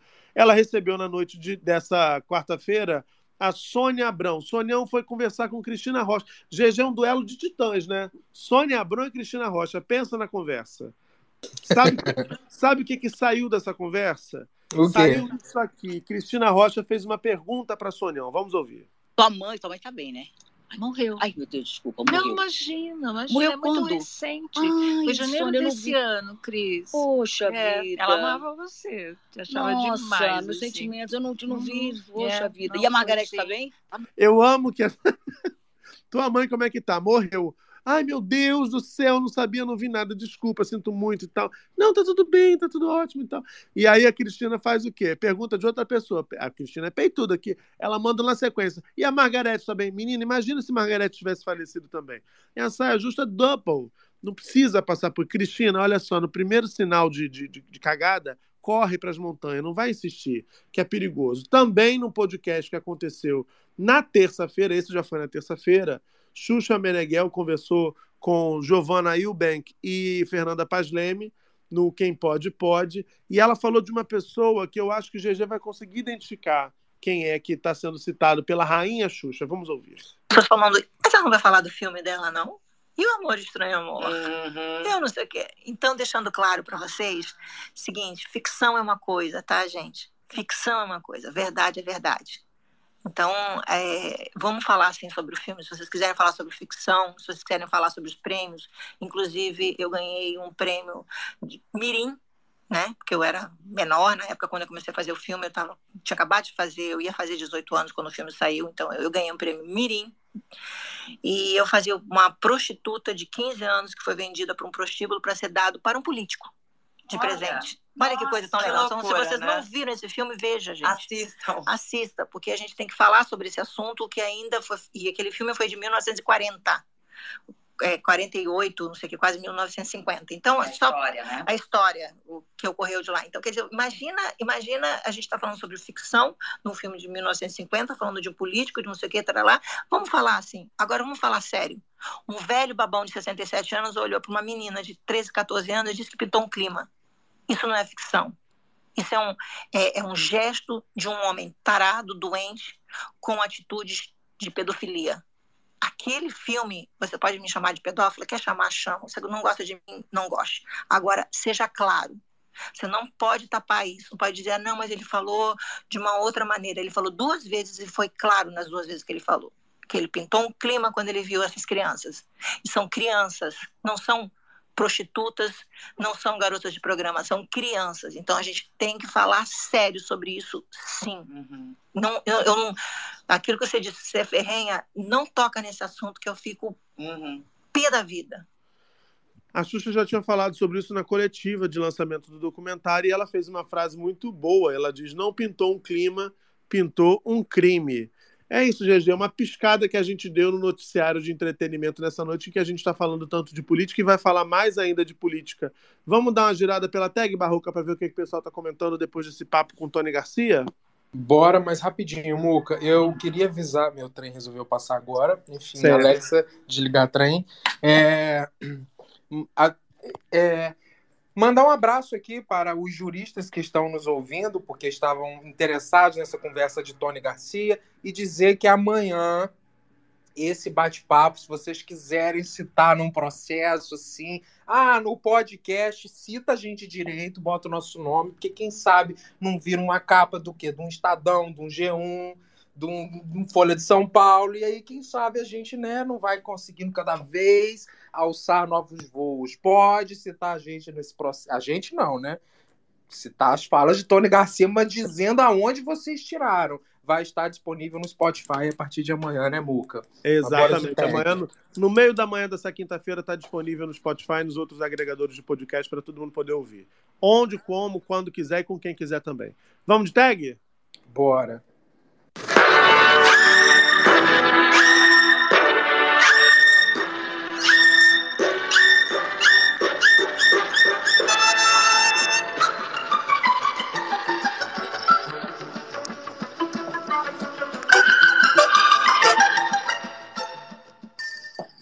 O Cássio JP Silva falou: corrupção sempre está na boca de corruptos, assim como pedofilia sempre está na boca de pedófilos. Eles usam isto, pois quem é a favor de corrupção e pedofilia? Assim passam por puros e impolutos. Belo vocabulário, gostei, nota 10. Nena botou. GG nem entendeu, ficou ali em dúvida. Entendi, claro que entendi. Perfeito, perfeito, perfeito. Perfeito, é. Nena Perfeito. botou. Não só por isso, Muca compara a divulgação que a mídia, e principalmente a Rede Globo, fizeram sobre os processos que o Lula sofreu e quanto, e quanto ao Bozo não divulgam 1% do que era com Lula. Tá? Dere Giovanni. Gente, eu, olha, eu vou, vou discordar. Eu acho que tem, eu acho que tem, tem muito espaço para falar de tudo que o Bolsonaro está passando também no enfrentamento da justiça ali, justamente, né, merecidamente, inclusive. Mas eu acho que tem tido uma cobertura bem razoável. Gente, a Globo News, especialmente, fala do Bolsonaro, dos processos dele, praticamente o dia todo. Eu acho que tem uma, uma, tem uma distorção aí nesse comentário. Mas enfim, só minha opinião. Um beijo para você que comentou. Fala, GG. O Deri Giovanni botou o Garrone imitando o Moro, hahaha, que maravilhoso. A Mana tweetando, dizendo que hoje está perfeito, venham logo. A Tânia botou 100% não dá para ter certeza, mas o Moro tem muitas questões bem suspeitas. Um cara que já fez o que fez, como rodapé do ex-presidente. O Pato botou. hum, com todo o respeito do mundo ao Tony Garcia, mas não tem como não rir da ironia de que a pessoa que pode ser responsável por sepultar as falcatruas e a imagem deturpada da Lava Jato é alguém com o nome de vilão de novela mexicana, algo bem apropriado para o Moro e companhia. É, Frade de Pedra. Frade de Pedra botou boa noite. Hashtag Space do Muca. O Chipotal que, Chopo, Chopotal que botou. A última frase do Tony traz um, ele, traz um sentido forte de coletivo. Colocar o bem de todos à frente do seu maior bem individual. Entrevista fortíssima, parabéns, Muca. Larissa Souza, chocada com tudo que eu ouvi. Destruidora mesmo, PHD em baixaria. Gente, isso- é arroba dela? Que maravilhosa. É o nome dela, destruidora mesmo. PHD em baixaria falou: Acho que cadeia é uma meta alta para Moro, pois judiciário é uma casta dificílima de se mexer, mas a desmoralização pública da figura é algo maravilhoso de testemunhar. Isso aí eu quero abrir um parênteses. Eu quero abrir um parênteses para perguntar para Garrone e para Brian ah, se eles acham que essa desmoralização aí que a ouvinte cita já não está em curso. Eu acho que hoje ah, o Moro está longe de exibir a mesma musculatura que ele exibia em 2016, ali logo depois ah, do impeachment do golpe na presidenta Dilma Rousseff. Né? O que, que vocês acham? Aí tinha aquele, aquele constrangedor morobloco, você lembra disso? Lembro, meu pai. Então, você tinha um, você tinha um endeusamento, que é uma coisa que, que é, assim, isso aí é, é- é bem democrático, assim, as pessoas buscam é, líderes que vão salvar o Brasil. O Brasil precisa de salvação sempre, o que é muito triste, né? Eu acho que você buscar, é, e no caso eu falo assim, buscar um líder, líder carismático, mas esse, desse mal Moro não sofre, né? Ele não, ele não é uma pessoa carismática, mas, mas se investiu nele uma aura de é, acima do bem e do mal, e, e, e pior, uma ideia de que ele não era, não tinha é, um alinhamento ideológico político, como se ele tivesse acima da política. Só que agora a gente está vendo que ele não só tem um alinhamento político, mas ele está no espectro da extrema-direita. Porque apesar da fala mansa dele, ele, ele, ele é, não é estriônico como Bolsonaro, mas se você pegar as medidas que ele defende, como é, ah, o excludente de licitude, por exemplo, é uma coisa que ele defende, que, traduzindo para o português, é licença para matar. Um policial que não pode ser é, investigado e punido por um possível assassinato. Não, não, não, volta para casa, volta pra, não faz nem sentido isso, né? Se houve uma morte, ela tem que ser investigada. Se, o, se a pessoa morreu por alguma por alguma uma, uma motivo é, dentro da lei, legítima defesa ou qualquer coisa, tudo bem, tranquilo. Agora, o policial não nem responder, alguém morreu e fala, morreu, quem matou foi o policial, então tá tran- tranquilo, vida que segue. Ele defende isso, ele defende isso, o que para mim encaixa ele dentro da, dentro da extrema-direita. E também não critica as- os discursos de extrema-direita dos, dos é, aliados dele na extrema-direita. Ele não critica, ele não critica. Então, aquela ideia de que ele estava acima da política, no momento de demonização da política, quando a gente sabe que não existe nada fora da política, porque ao, ao, ao vir a público, ao ser eleito, você vira um político. E ele virou um político da extrema-direita. Exatamente. Fala, Brian. Na- nessa fala do Garrone, eu só discordo na palavra aliados. Em relação ao Moro, eu não acho que ele tem aliados na política. Ele não é bem, vin- bem visto nem no campo bolsonarista. Ainda há uma certa, um certo afastamento do eleitorado e dos políticos em relação ao Moro, devido a toda a situação que levou ele à saída do ministério. Ele O virou um grande desmancha bolinho, né, Brian? Sim, o, o, o Moro ele é extremamente, apesar da- das convicções dele serem muito próximas a- ao bolsonarismo, né? Ele votar de acordo, por exemplo, só o bolsonarismo votou contra a nomeação do novo ministro do STF. Ele votou ah, junto com o bolsonarismo contra o Zanin, né? É, mas o Deltan, sim, o Deltan tinha discurso, como disse o Garrone, né? Parafraseando, histriônico. Ele falava alto, ele era de, de extrema direita, inclusive no discurso, e com aliados diretos do bolsonarismo enquanto deputado. Então, nesse ponto, eu acho que o Deltan conseguia ter um apoio político maior, eleitoral e dos seus pares enquanto era deputado. O Moro não. O Moro ele tem rejeição na política, ele tem uma óbvia rejeição da esquerda, ele tem uma grande rejeição do bolsonarismo, e eu vou, vou citar uma frase que eu ouvi de um político importante lá de Brasília, que disse que não são nem os políticos que estão atrás do Moro. Quem não suporta ele é o sistema judiciário.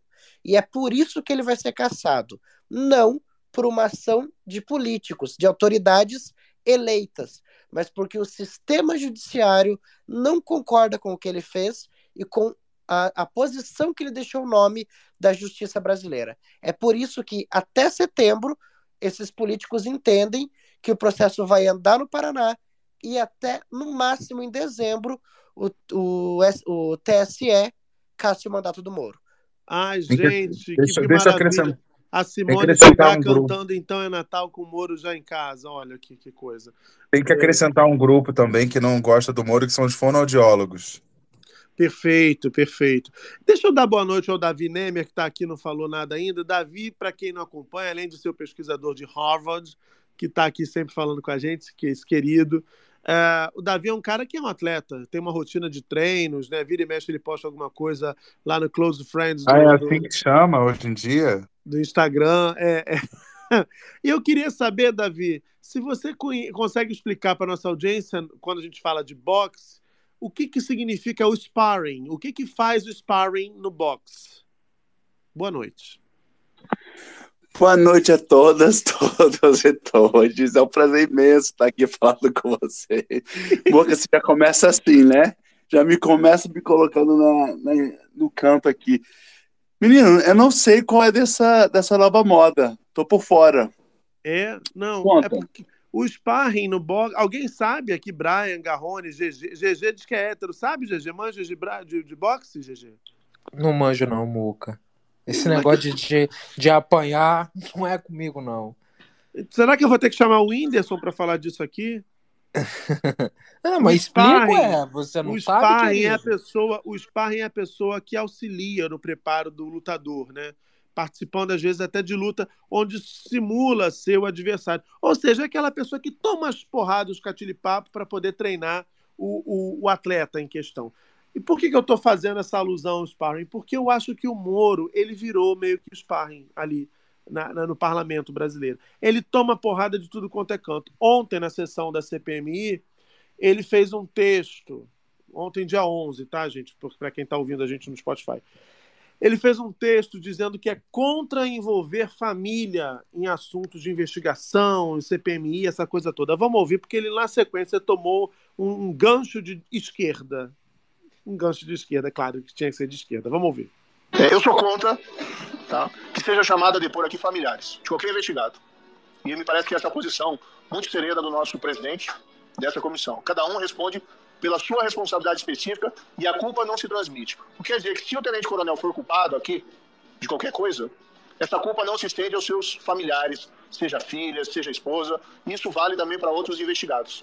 Não contem comigo para aprovar qualquer requerimento de convocação de familiar para essa comissão, ou para quebra de sigilo bancário, ou qualquer. Ver aqui o juiz Sérgio Moro falar em, em, em respeito à família, eu perguntei para ele, não respondeu até hoje que ele devolveu o iPad do neto do Lula, que depois veio a morrer, e que eles não queriam nem deixar que o Lula fosse visitar, como não deixaram ir no irmão dele. E agora ele falar de família.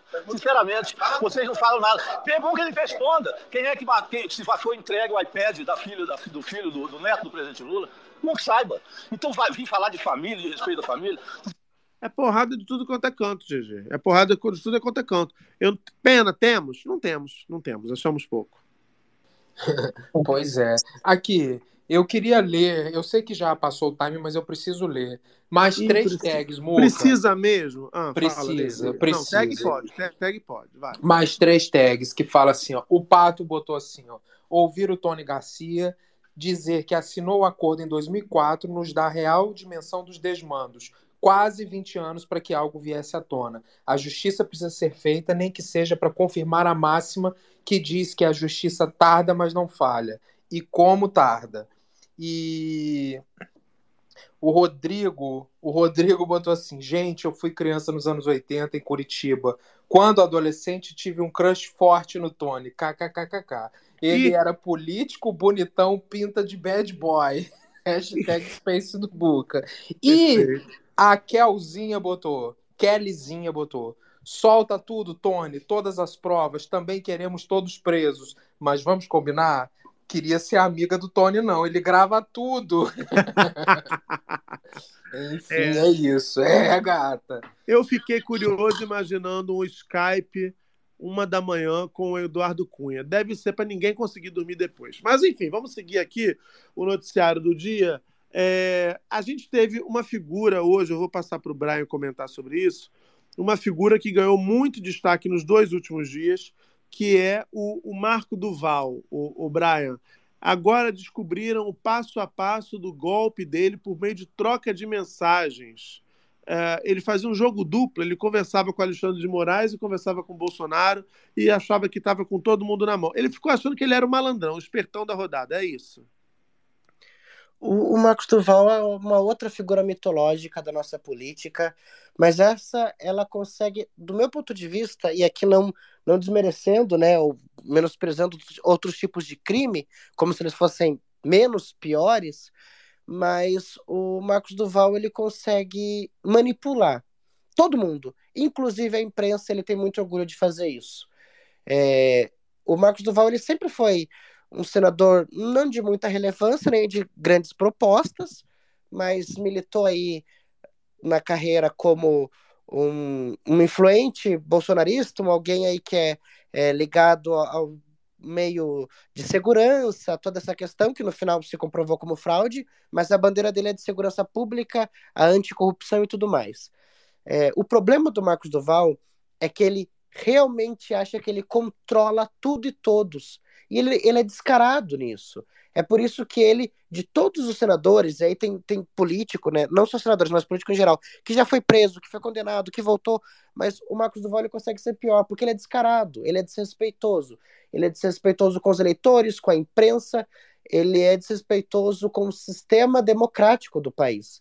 Então, o que o Muca está querendo dizer é que, de fato, ele, ele armou uma estratégia é, para que, na verdade, não só ele. Se você perceber, o que a gente está vivendo agora é uma série de descobertas em que, em que o entorno do Bolsonaro tentava fazer com que as eleições do Brasil fossem consideradas é, irregulares, nulas, né, injustas, seja a Carla Zambelli tramando com o hacker da Vaza Jato, o Walter Delgatti Neto, é, para tentar entrar no sistema, na, nas conversas do Alexandre de Moraes, no sistema eleitoral do TSE, seja o Marcos Duval tentando tirar qualquer mensagem do Alexandre de Moraes, que aí você divulga na internet, tira de contexto e dá a impressão de que ele é parcial, de que ele está armando para o Lula vencer.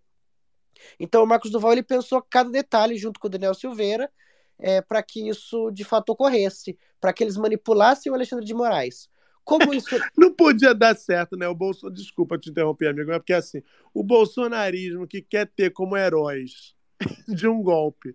Essa dupla, Marcos Duval Daniel Silveira, gente, é, o pessoal tem que tomar na cabeça mesmo, né? Tem que tomar uns, uns, uns para ver se acorda desse pesadelo. Que, como é que isso pode dar certo? Você imagina Daniel Silveira e Marcos Duval, chefes de uma articulação golpista. Nós vamos enganar o Alexandre de Moraes. É, é, é realmente a pretensão de quem fica. Já cantava Cazuza.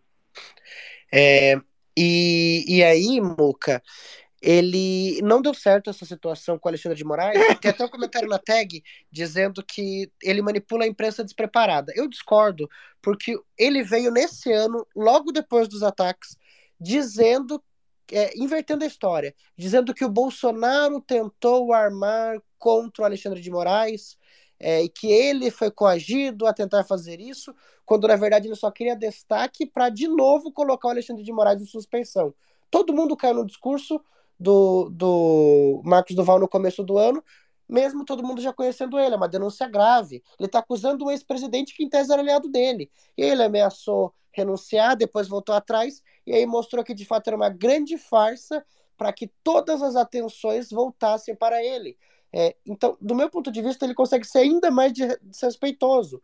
E isso só comprova, Muca, como nós estivemos à beira de um golpe de Estado, como nosso sistema democrático quase de fato foi abolido, seja por uma minuta do golpe que foi arquitetada, seja por conversas de generais incentivando o Mauro Cid a convencer o Bolsonaro a dar um golpe, seja pelo, pela tentativa da Carla Zambelli de conseguir hackear o sistema eleitoral brasileiro e o celular do Alexandre de Moraes, seja pelo Marcos Duval, todos eles tentaram. Eles queriam de fato um golpe. Eles tentaram acabar com a democracia. Então é importante que isso cada vez venha mais à tona para a gente perceber os riscos que nós corremos, para que não passemos por isso de novo e para que essas pessoas sejam punidas. Marcos Duval é um que deveria ser caçado prontamente. Ele precisa perder o mandato e tem que ser preso, porque o que ele fez é grave. E, para mim, além de ser grave, é ainda pior, eu repito, porque ele debocha diariamente da democracia brasileira. Eu acho que o mesmo se aplica a Carla Zambelli, né? Porque segundo a denúncia do hacker, que é hacker, e eu, eu queria inclusive aqui fazer um apelo aos colegas da imprensa, que passem a acreditar o, o, o Delgatti da maneira correta. Ele não é apenas um hacker, ele também é um revisor ortográfico, né? Ele eu, antigamente chamava de copydesk, porque ele fez ali toda a revisão do texto daquele, daquele, daquele mandato fraudado pela Carla Zambelli. Então, uma parlamentar que tem esse tipo de tratativa com hacker. Né? Segundo o depoimento dele, ela queria que ele invadisse o e-mail ou celular do Alexandre de Moraes é, ou a urna eletrônica. Que uma parlamentar que está envolvida nesse tipo de empreitada, desculpa, não tem desculpa possível para justificar uma, uma atitude dessa, criminosa. Então, assim, o, o, que essa cidadã faz com o mandato ainda, eu sei que tem uma discussão para saber se isso que ela fez ainda ah, no ano passado pode alcançar o mandato atual, portanto, ela pode ser penalizada neste mandato por algo que ela que ela teria feito na legislatura passada. Há ainda controvérsia no, no, meio jurídico quanto a isso. Há quem diga que sim, porque se trata de uma reeleição, então ela ocupa o mesmo cargo. Há quem diga que sim também, porque essa tratativa com o hacker aconteceu já em janeiro. Só que o fato é que a deputada tomou posse, assim como todos os colegas do parlamento, no dia 2 de fevereiro, na Câmara.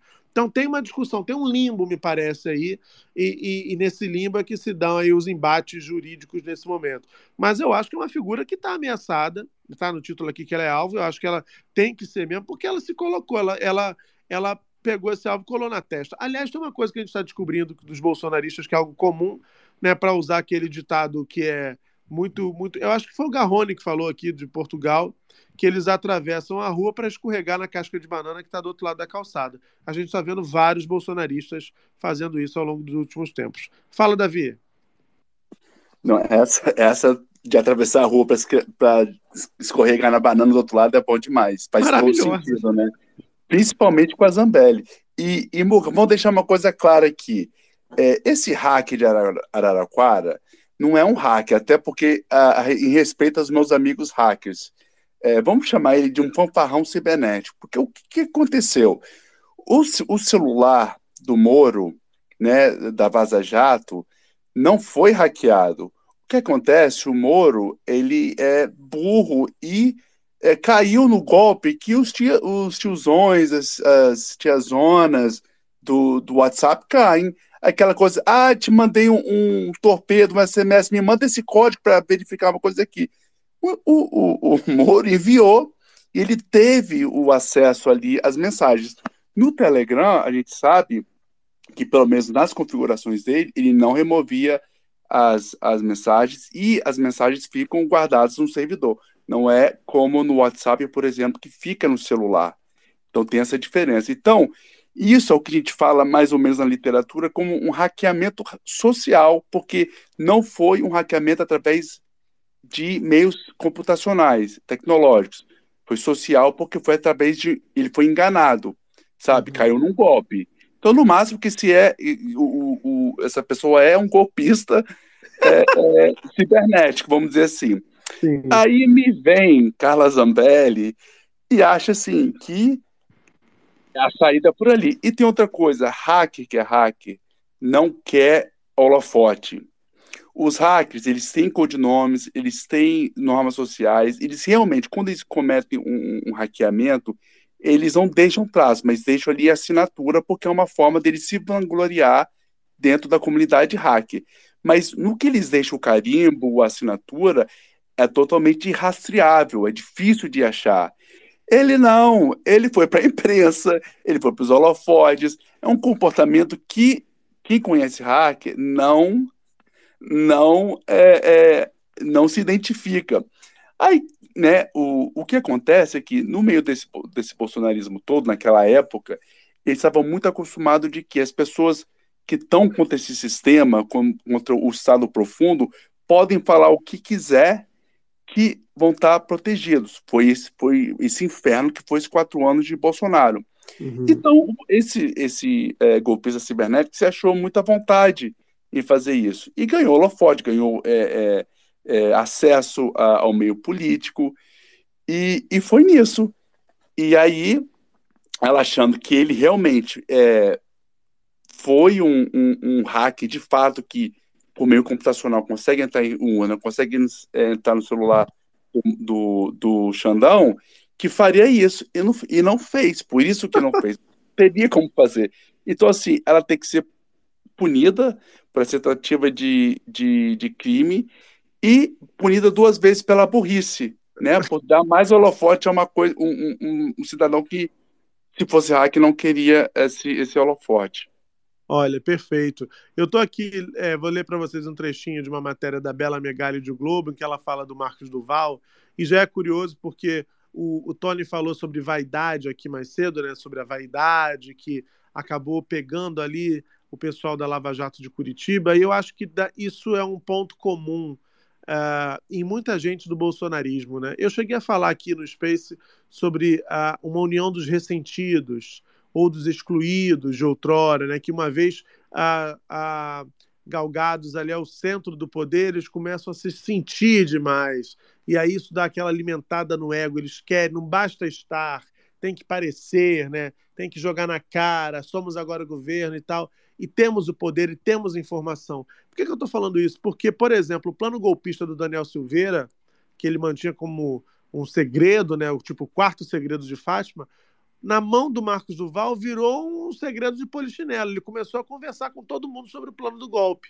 O relatório da Polícia Federal sobre o celular do Duval uh, aponta que ele dividiu essa trama golpista para impedir a posse do Lula com dois grupos de WhatsApp: o Chefias e o Amigas para a Eternidade. De início, ele dizia assim: vejam e apaguem em seguida, o que ele encaminhava, né? Com o tempo, ele foi ficando mais relax e começou a dar detalhes sobre a trama golpista. No grupo Chefias, que inclui dois assessores do gabinete dele, as conversas foram mais curtas. O Duval adiantou diálogos com Daniel Silveira e descreveu o plano como, aspas, missão que entrará para a história do Brasil barra mundo, fechar. Uma megalomania também, né? Ah, Amigas para a Eternidade, no entanto, o senador falou bastante. Ele mandou textos, áudios entusiasmados e teve até gente que celebrou nesse grupo a possibilidade de um golpe. Uma das amigas disse assim: estou vibrando, vibrando, mas já vou apagar a mensagem. Logo em seguida, no momento de mais cuidado, a mesma participante disse: tudo aqui é secreto. No momento de excitação sobre esse assunto, Marcos Duval não se conteve e colocou o destino da República nas próprias mãos. Aspas. Estou com a bomba na mão para destruir Bolsonaro e outra para destruir o Lula. Diante dessa ambiguidade do poder destrutivo dessa bomba que ele achou que tinha, uma das participantes declaradamente bolsonarista disse: Amigo, prioridades. Ele atribuiu para si a decisão do Bolsonaro de ter deixado o Brasil com a família e viajado para os Estados Unidos na véspera de deixar a presidência. Ele disse: Fui convidado por ele, Bolsonaro, para fazer essa ação, como integrante da Comissão Mista de Controle das Atividades de Inteligência. Fui dando corda para ver até onde ele iria. Na iminência de fato acontecer, eu passei para ele que estaria cometendo um crime gravíssimo contra a democracia e de lá reportei para o órgão responsável. Foi diante disso que ele fugiu para os Estados Unidos, disse o Duval nessa conversa com as amigas para sempre, Davi. Ô, Moca, deixa eu só fazer uma correção aqui. A Letícia chamou minha atenção, ela está e tá correta. O, essa questão do SMS aí foi o Deltan, não foi o Moro. O Moro caiu no, no esquema de VoIP que o, o Delgatti arrumou. Mas, enfim, não vou entrar aqui em detalhes, não. Mas é, foi a questão do SMS foi do Deltan. Perfeito, perfeito. Fala, Brian. É, o próprio Delgatti Neto diz que teve acesso, isso ele diz à Polícia Federal agora, que ele teve acesso aos e-mails do Alexandre de Moraes e que ele avisou a Carla Zambelli disso, é, mas que nos e-mails ele não encontrou nada que colocasse em xeque a eleição ou a parcialidade, ou melhor, imparcialidade do Alexandre de Moraes. Então, de fato, ele atuou aí para tentar é, ferrar com as eleições, anular as eleições e aí, eventualmente, garantir um estado de sítio, um golpe, né? A minuta estava pronta, eles tentaram isso de fato. Mas a gente estava falando tanto da Lava Jato, Moca, eu queria Uhum. trazer um relato desse medo de gravações todas. Tem um político que foi um político muito, muito importante, principalmente na época da, da CPI da pandemia, é, ele ficou em grande evidência, assim. E ele hoje, daí saíram conversas dele e tudo mais, é, ao longo dos, dos últimos 10 anos, e agora ele usa, ele apaga as mensagens do WhatsApp, fica aquele reloginho de que as mensagens são apagadas. Mas ele é tão traumatizado, tão traumatizado com isso, que se você mandar mensagem para ele, ele não te dá nem oi, ele só responde com joinha. Você tem que ligar para falar com ele, porque ele tem medo das mensagens que ele mesmo manda. Para você ver como toda essa situação aí de revelar conversas da Lava Jato e do governo Bolsonaro causou um trauma nos políticos de direita, porque tem alguns que, é, inclusive, é, eles colocam 24 horas de mensagem e respondem só com emojis e carinhas, Muca. É isso mesmo. É, pois é. Pois, tá perplexa, GG?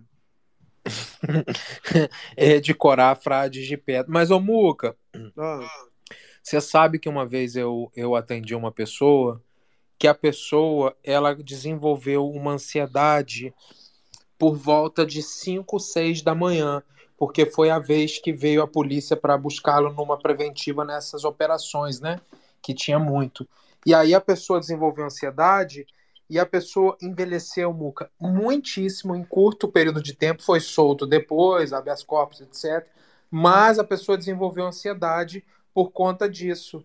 Enfim, é, eu fico pensando realmente, né, uma pessoa que foi inocente, ou até que não seja inocente, mas que não cometeu tudo aquilo que está sendo acusado e passa por uma situação, né, desse tipo, que não deve, os medos que não devem serem desbloqueados.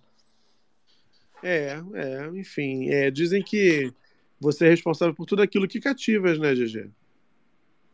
É, Então, é, gata. cada um que lute com o seu pequeno príncipe. Aqui, Barroca, quer ler, por favor, essa história do depoimento do Bolsonaro, que parece que hoje lá na Polícia Federal ele afinou, né? Ele não, não, não, não, não engrossa, ele não engrossa depondo, né? Ele fica bem pianinho.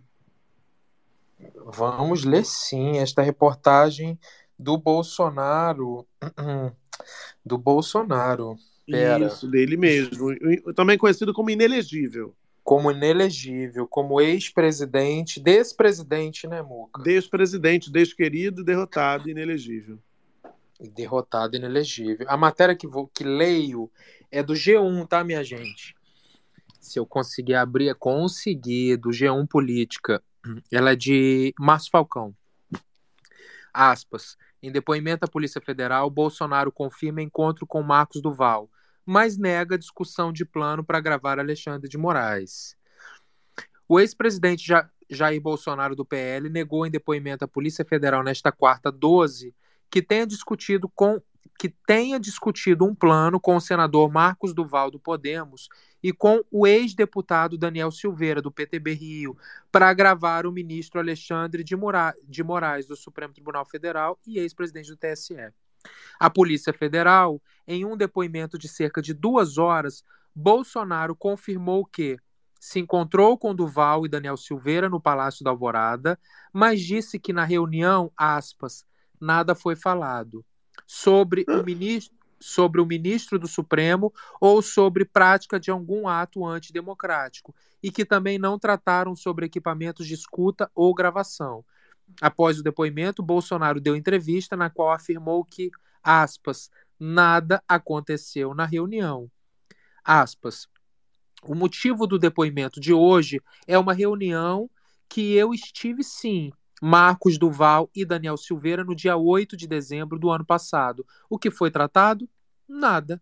Nada aconteceu no dia 8 de dezembro. Até porque eu não tinha nenhum vínculo com o senhor Marcos Duval. Que eu me lembre, eu nunca tive uma reunião com ele. Nunca o recebi em audiência, a não ser talvez em fotografia, que é muito comum entre nós. Fecha aspas, declarou Bolsonaro já me chama a atenção, gente, parentes. Uma reunião para não falar de nada, né?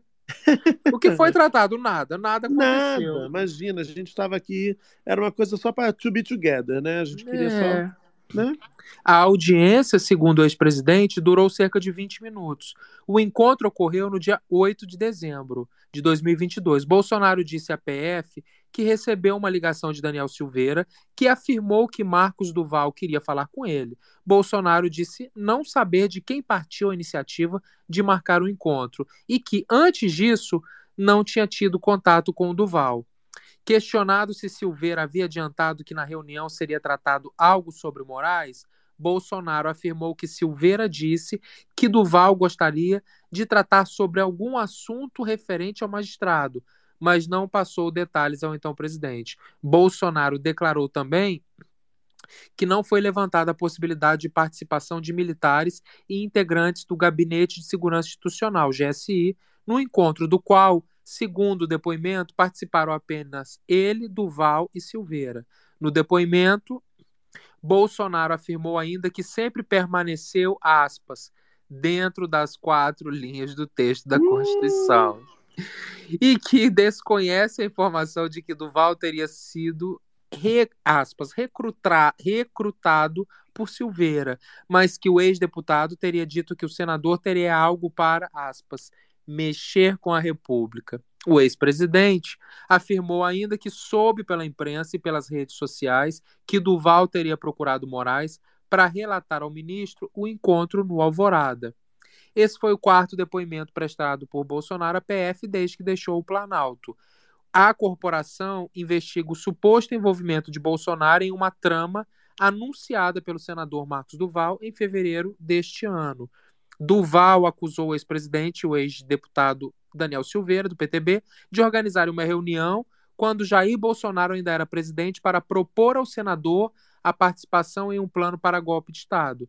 Marcos Duval afirmou que esperava tratar na reunião somente de acampamentos com intenções golpistas mobilizados em apoio ao então presidente. Segundo o senador, foi discutido, porém, a participação em um plano que envolvia a tentativa de gravar uma conversa com Moraes a fim de obter provas que pudessem levar à anulação do resultado das eleições presidenciais em 2022. E essa matéria é bastante grande, Muca. Perfeito, perfeito. Cansou, né? Cansou de ler, né, Barroca? Não, posso ler o restante, mas é porque ela, ela realmente ela faz um retrospecto de tudo, das fraudes de vacinação, de todos os depoimentos do Bolsonaro que a gente já passou aqui em outras ocasiões. Tintim por tintim, ainda entra em detalhe. Mas podemos falar se você quiser. Não, acho que tá bom. Já tá, já, já... A ficha corrida é extensa da gata também. Não dá pra gente ficar uma e meia da manhã, né, mergulhando. Pois é, nós não somos Benedito Benedito Gonçalves, né? Tem que quem faz- esteja já se, né, se debruçando sobre isso. Fala, Brian. Amigo, quero fazer um comentário sobre essa matéria que o GG leu. É, o que me chama a atenção é que todo mundo em volta do ex-presidente tramou um golpe. Foi o Anderson Torres, foi a Carla Zambelli, foi o Marcos Duval, foi o Mauro Cid, mas todas essas pessoas muito próximas né, do núcleo duro do bolsonarismo no governo federal e durante o fim da gestão, que é o período em que essas apurações todas ocorrem. Mas em nenhum momento o Bolsonaro participou disso. Ele consegue negar em todos esses processos, que são pessoas próximas, mas de confiança, de nível pessoal dele, todo mundo armou alguma coisa. Todo mundo tentou algo, mas ele não sabia de nada, ele não participou de nada, ele não tem a menor ideia de que isso acontecia embaixo do bigode dele. É, e aí chega um ponto que fica insustentável defender isso. Porque são muitas frentes que se abriram de investigação, são muitas tentativas de golpes diferentes, e é inviável, é impossível que ele, sendo a autoridade máxima e sendo a pessoa que dava ordens para cada um desses, não saber do que estava acontecendo ao lado dele. Ou ele era um screw, né, que estava fantasiado ali no meio, ou de fato ele não mandava em nada e ficava chorando em casa. Porque tudo acontecia em volta e ele era um pobre coitado que não sabia de nada. Que destreza, né? Que destreza, que destreza. O, o GG, tem mais alguma coisa que você acha importante nessa matéria? Vamos seguir. Podemos podemos avançar, Muca. Perfeito, perfeito.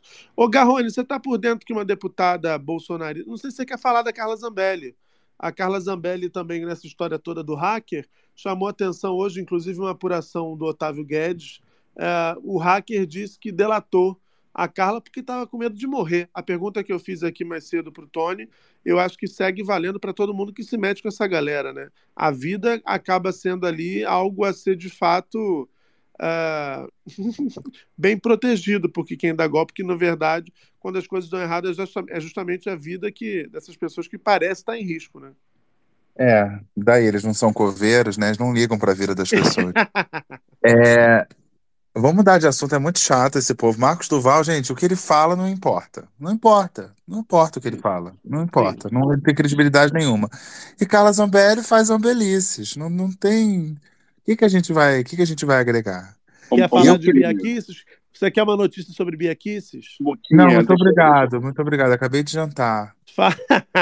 Olha Fala, só, Davi. Davi tá é chamando. porque, é porque você tá muito chique, você tá no Spotify, você tá nos podcasts, eu tenho que me consertar agora, porque Imagina. na alta da madrugada eu, eu peguei informação. Eu tô aqui conversando com a Letícia, fodarástica aqui desses assuntos, e a questão do Moro foi, não foi via SMS, como eu falei, foi via um esquema VoIP que esse golpista cibernético ah, fez. Não, não vale a pena entrar aqui em detalhes, porque, enfim, mas não foi por esse SMS. De resto, tudo que eu falei, é, eu, eu, eu confirmo que realmente esse, esse golpista sabe, é, sabe ativista aí de Araraquara não, não passa de, enfim, um oportunista. Mas seguimos, seguimos com a agenda. Sigamos, sigamos. Olha, o Garrone, o que eu ia te falar da Bia Kicis é que agora. Você lembra que durante a pandemia ela era negacionista, né? Não tinha negócio de vacina, não acreditava em vacina. Sim, liberdade, liberdade para contaminar todo mundo. Liberdade. Inclusive, ela me bloqueou um prêmio que eu tenho, porque eu disse que as mãos dela estavam sujas de sangue. Enfim, agora, ela, ela que atuou tanto para barrar a vacinação e outras medidas de combate ao Covid, ela está querendo cobrar a ministra da Saúde, Nízia Trindade, sobre vacinação contra a dengue. A Bia Kicis é presidente da Comissão de Fiscalização Financeira e Controle da Câmara e protocolou um requerimento da autoria dela mesma para convocar a ministra a prestar esclarecimentos. Segundo o documento, a ministra teria que explicar ah, a suposta opção do Ministério de preterir a vacina japonesa contra a dengue, autorizada pela Anvisa, em favor de vacina nacional ainda em produção. É, é, quer tumultuar, né, Garrone? Quer tumultuar o rolê. Ai, que preguiça desse povo, gente, que preguiça. É, porque não tem, que- não tem, não tem que ter coerência, né? Eu, a preocupação é só com a questão de hoje. Se o que você defende hoje contraria tudo que você fez na vida inteira, não importa. Para defender, você usa um argumento, mesmo que seja contrário do que você sempre defendeu. É o duplo pensar bolsonarista que funciona tranquilamente. A gente não deve buscar a coerência. No depoimento do Bolsonaro, por exemplo, hoje é, ele, te- ele teria que explicar por que, que ele aceitou ter uma conversa com o senador. Então, o, o- a explicação é: tinha uma questão importante relacionada ao ministro Alexandre de Moraes. Aí, ah, você- então o que, que você conversou sobre o ministro Alexandre de Moraes? Não, nada. Né? Não, fa- não faz sentido, não faz sentido. E ele vai respondendo. A primeira pergunta fala: por que, que você foi? Não, por quê? Porque o, o, um presidente, no dia 8, no 8 de dezembro, naquele momento em que né, estava indefinido o que, que ele ia fazer. Ele aceita se reunir com, com o senador, com um motivo importante, que é o, o senador disse que tinha alguma coisa sobre o ministro Alexandre de Moraes. Aí, segundo ele, ele não só não conversou sobre o Alexandre de Moraes, como não lembra exatamente é, o que, que foi conversado. Então, assim, faz sentido? Não faz sentido, não precisa fazer sentido. Porque é, como, como o alinhamento das pessoas é político, elas vão concordar. E se ele falar alguma coisa de um jeito é, rude, é, já há um apoio. Viu lá, sacaneou os jornalistas, entendeu? Então, hoje ele chegou até a falar que como é que podia aquilo ser golpe se tinham pessoas com Bíblia debaixo do braço e era domingo. Tipo, ele falou, era domingo. Ele falou que não podia ter golpe porque era domingo. É Como é que uma se pessoa compartilha? O que, que é isso? golpe só em Jesus, Garrone, por favor, pela ordem. Porque senão tem adicional noturno, o golpista É, cobra adicional noturno. É, entendeu? Ah, Tem aí toda uma questão aí, eu acho que, né? Eu acho que tem uma ordem, tem uma ordem, eu acho. Não sei. Fala, GG. Domingo é dia santo, minha gente. É o dia reservado para o descanso e para as missas. Mas eu quero dizer o seguinte, Muca, Hum. quando eu vi essa notícia, eu fui correndo, né, dar uma respostinha para a deputada. Estou caçando o meu bloco, por enquanto ela não me bloqueou. Porque eu fui pesquisar, a Bia Kici é uma daquelas que foi denunciada ao Ministério Público após vazar dados de médicos pediatras que eram pró-vacina. Ela fez esse movimento contra os médicos, e aí eu queria até saber se, aproveitar que nós estamos no Spotify, ver se o CFM vai se pronunciar, ver se vai ter algum tipo de pronúncia, de carta, de nota de repúdio. A gente sabe que nota de repúdio não tem adiantado muito, mas assim, já é alguma coisa. E também lembrar, Muca, que o Rômulo Dias, ele é proprietário de um jornal muito conceituado chamado Ratanabá News. E o Ratanabá News, o Ratanabá News, ele fez uma matéria, né, um meme, dizendo que, que o governo Lula conseguiu mais uma vitória, né? Que a Bia Kici agora passa a se preocupar com a vacinação. Então, assim, fica aqui o meu registro do, de quem fez o L, né? Conseguiu que a Bia Kici fosse uma deputada agora que está preocupada com a vacinação, e é isso, né? Uma pessoa que valoriza a ciência, né, GG? uma pessoa que uma pessoa que mudou, né, Muca? É uma Mudou, pessoa que evolui. mudou. As pessoas evoluem, gente. Para com isso. Tal qual Pokémon, né? Isso. Tal qual. exatamente, exatamente. Aqui, vamos Fala. fazer um giro de oradores? A galera que quer aqui fazer pergunta, quer mandar pergunta para o Brian, para o Garrone, para o Davi, quer dar uma xoxada no GG, quer falar com o Marco Túlio, que não deu um tostão de sua voz até agora. Boa noite, Marco Túlio, tudo bem? Boa noite, Muca. Boa noite, pessoal. Você acredita na mudança das pessoas? E se sim, isso também se aplica a bolsonaristas? Ah, não, não se aplica a bolsonaristas. Só a pessoas. Perfeito. Vamos fazer o seguinte: você que quer subir aqui agora para falar, mandar pergunta, levanta a mão aí. Ô, que eu vou- Muca, que eu vou... Fala, querida, atrapalhando os dias, na hora de som. aqui, eu queria te falar, você viu uma notícia do Metrópolis hoje? É que você falou de bolsonarista e de pessoas, eu lembrei de uma coisa. Hum, Um boi, meu filho, invadiu um, um, sei lá, uma UPA, um posto de saúde, alguma coisa assim. E a galera ficou preocupadíssima, porque o boi não saía por nada, a galera com medo, aí veio um cara com uma, um, uns galhos de, de folha e tudo para ver se espantava o boi, e nada do boi sair. Aí viralizou como assim? bolsonaristas fazem fiscalização em posto de saúde. Aí outras pessoas falaram assim, ué, o Gabriel Monteiro já está fazendo fiscalização de novo. Enfim, dizem, né? Não sou eu que estou dizendo. Ô, ô, Muca, eu posso só falar um negócio? É, eu vi o, a- aquele perfil Bolso, é, Bolso Regrets. Sim. Vocês viram que uma bolsonarista foi no Reclame Aqui reclamar dela? Daquele perfil. Sei. Gente, é, é- é por isso que você, tem toda a razão. É, a mudança aplica a pessoas, não a bolsonaristas. Porque parar a vida para ir no Reclame Aqui reclamar que, é- que, que um perfil satírico deu um print no seu tweet. Não dá para levar a sério, né? Reclame aqui, gente. Reclame aqui. Aqui, levanta a mão aí.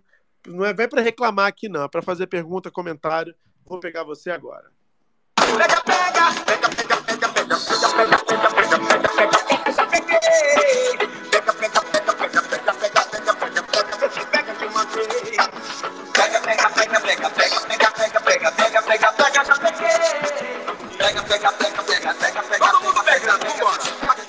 Vamos lá de giro de oradores começando aqui. Vamos falar com Roselia Costa ou Rosélia, não sei. Oi, Rosélia. Tem que clicar no microfone no canto inferior esquerdo da sua tela para conseguir falar com a gente, Rosélia. Um beijo no seu coração, querida. Até a próxima. Vamos ouvir o Vini, Just, Just Us. Oi, Vini, tudo Opa, bem? galera, boa noite, tudo bom? Rapaz, Tudo bem, diga lá, querido. rapaz, Você fala de eu onde? falo de Salvador, a terra, a E aí? terra do calor gostoso.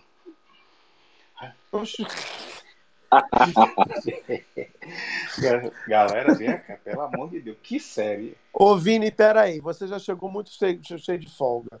Não é porque a ciranda é cirandinha que vamos todos cirandar. Ui. Peraí, calma aí. Já está... Terra do, do cara gostoso, já vem com isso. Calor, Calma, devagar calor gostoso. Não bote palavras na minha boca. Ah, entendi. Desculpa, eu tô. É porque eu, eu lembrei de umas O coisas. Muca tá pensando em outra coisa aí. Desculpa, eu lembrei de uma coisa. Foi mal. Ok, vai, ok, pessoa errada. Perfeito.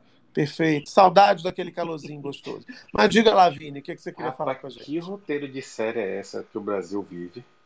A gente dá pra comparar com que série, pelo amor de Deus? Eu fiz até a postagem, pedi a, a GG para dar uma olhada. Eu digo, gente, não dá. O, o, o, roteiro para poder escrever esse, essa série é o quê? É 72 horas? É Supernatural? Succession? Dr. House? Porque, tipo, é cada loucura que a gente vê e ouve, né? E, e as notícias, e demora uma eternidade para sair ah, o spoiler né, do próximo episódio. A coisa tá feia. Pergunta aí pra galera depois. Se você fosse comparar o Brasil com uma série, com que série você compararia? Caraca. Eu- Eu acho que tá mais próximo de The Walking Dead, porque aparece cada zumbi, velho. Cada zumbi que sobe pra essa política que, na boa, é assustador. É, se a gente estivesse ainda dentro daqueles quatro anos, eu compararia com uma série brasileira chamada Pé na Cola. Mas a gente superou, a gente virou essa Rapaz. curva, graças a Deus. Muda- mudamos É. mudamos de, de stream, né? Mudamos de, de série. Exatamente. Era isso aí, Querido, galera. obrigado. Obrigado, uma boa Obrigado noite a todos aí. Tchau, tchau. Beijo, tchau, tchau. Vamos ouvir agora aqui. Deixa eu ver quem é que tá com a mão levantada. Escrever dói. Oi, querida, tudo bem? Olá, então, olha só, pro Vini, é, minha avó era carioca e casou com um baiano. E ela sempre, o ditado dela era sempre assim: quem vê baiano e não corre, ou é doido ou tá de porre. Pra começar. Perfeita. Tá, é, é outra coisa, assim, é, é, tipo assim, tirando a brincadeira, né? Meu nome é Glória, Glória Celeste, pode me chamar de Celeste, e eu vi uma notícia, assim, é, é, que me preocupou deveras.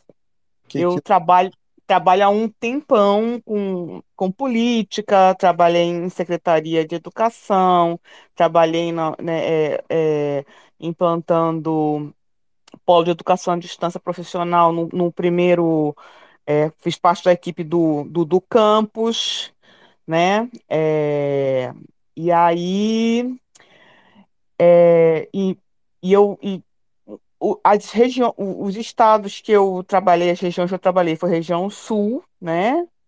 É, região sudeste e região nordeste. Certo. É, o que acontece?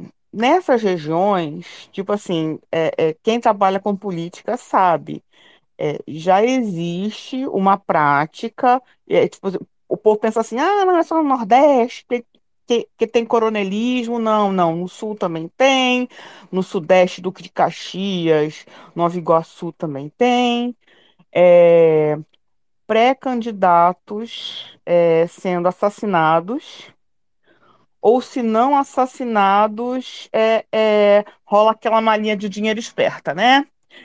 É, eu vi a notícia é, do Mato Grosso do Sul, e- não sei se vocês já viram. Pô, cara, é, é, a gente precisa aprender a votar, não é?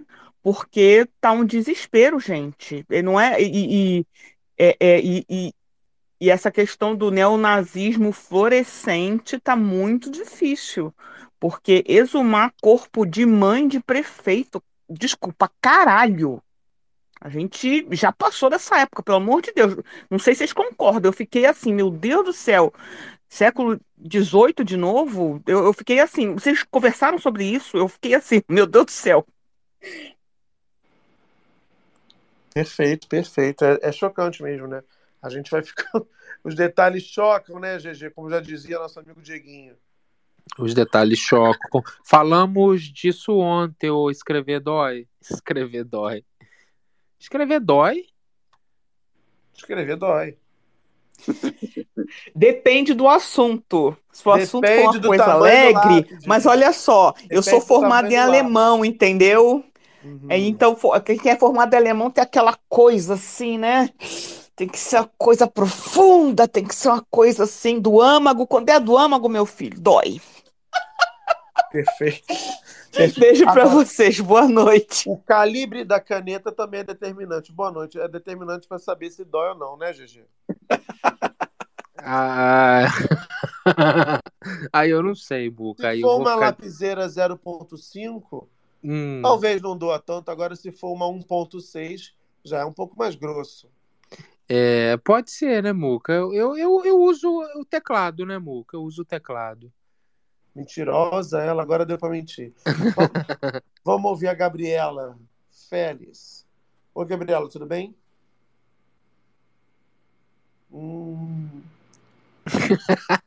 Esse um ser é muito bom. Gabriela, clica no microfone, minha gata, porque você está ao vivo agora para o Spotify, para todos os países e, que, e quiçá para o Spotify internacional. Enfim, Gabriela não, não tem interesse nessa fama. Não tem. não tem interesse nessa fama. Perfeito. Não quis dizer picas, né? O que a gente tá. Tem gente que não quer ser famoso, né, Muca? Prefere o anonimato, enfim. enquanto tem gente que faz de qualquer coisa para ser famosa, né? Exatamente, como Garrone, aqueles, né? Fala, Garrone. Não, eu tinha uma sugestão de pauta, não sei se tá, se tá aberto, se deveria ter discutido antes, não sei. Diga lá. Eu Não sei se vocês viram essa pesquisa que saiu da, da Genial Quest sobre a opinião do mercado financeiro sobre o governo Lula. Vocês viram isso? Não, eu não vi. Eu vi. Muito boa. Sim. Que é uma coisa, uma coisa muito louca, muito louca, porque teve uma reversão é, da avaliação da, do mercado financeiro. Primeiro, o que, que eles chamam de mercado financeiro, né? Eles, na pesquisa, eles entrevistaram 94 fundos de investimento no Rio e em São Paulo. Então, a avaliação do governo Lula, que em março eles reprovavam, 90% reprovavam o governo Lula, agora em julho caiu para 44%. Foi de 90 para 44. O Haddad, que tinha uma avaliação positiva de 10% em março, agora está em 65%. Olha, olha que, que, que loucura. É, e, e, e o mais engraçado é que lá, aí tem vários, tem vários, vários, é, várias informações aqui que eu poderia ficar é, lendo por, algum, por algumas horas, mas tem uma informação que eu acho muito engraçada, né? Porque mudou, mudou a perspectiva sobre o governo Lula e tal. estão felizes com a reforma tributária, acham que a reforma tributária vai, vai melhorar o bem-estar das pessoas e tal, tal, tal. Aí lá no fim, eles lançam uma lista de políticos que para o mercado financeiro, essas 94 instituições financeiras avaliarem. E o Lula é o político em que eles menos confiam. 95% não confiam no Lula. Mesmo ten- tendo tido essa reversão na, na, na economia e, ava- e avaliação também do, do próprio ministro da Fazenda, é, eles continuam rejeitando o Lula em 95%. O que eles mais gostam é o Roberto Campos Neto, apoio de 72%, o Tarcísio, 55%, e o Romeu Zema, de 50%. É, 50% de aprovação. Que é uma loucura que parece que o governo Lula não é o Lula. Então, eles aprovam a condução do governo Lula, o mercado financeiro aprova essas instituições, mas não aprova o Lula.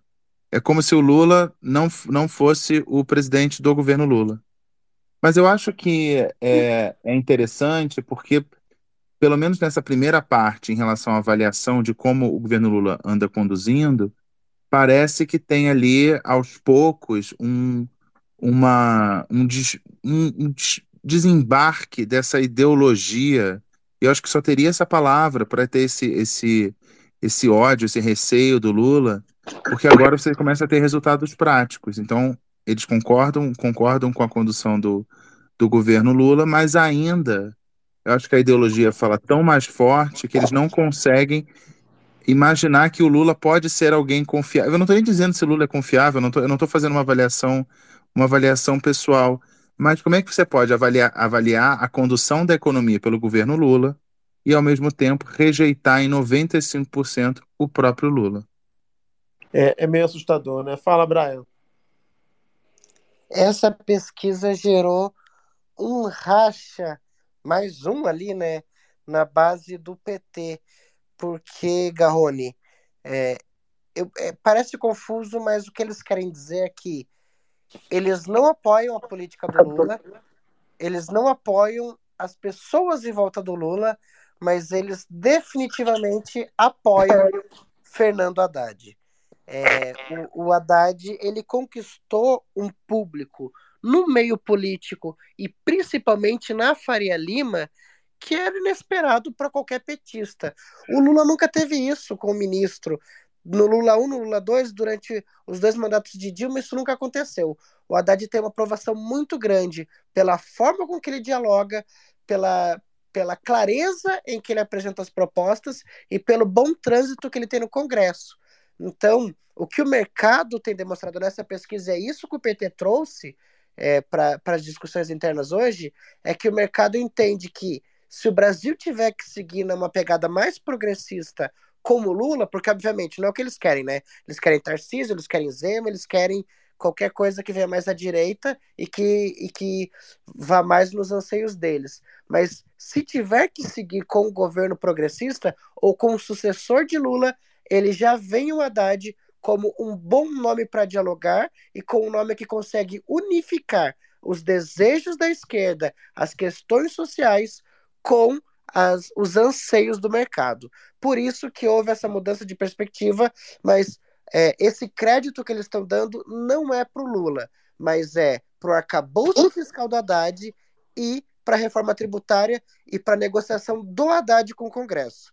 Então, no PT já tem uns filmes ali, porque todo mundo quer, claro, a visibilidade, mas o político mais bem avaliado em Brasília nesse momento, por incrível que pareça, é o ministro da, da Fazenda, Fernando Haddad.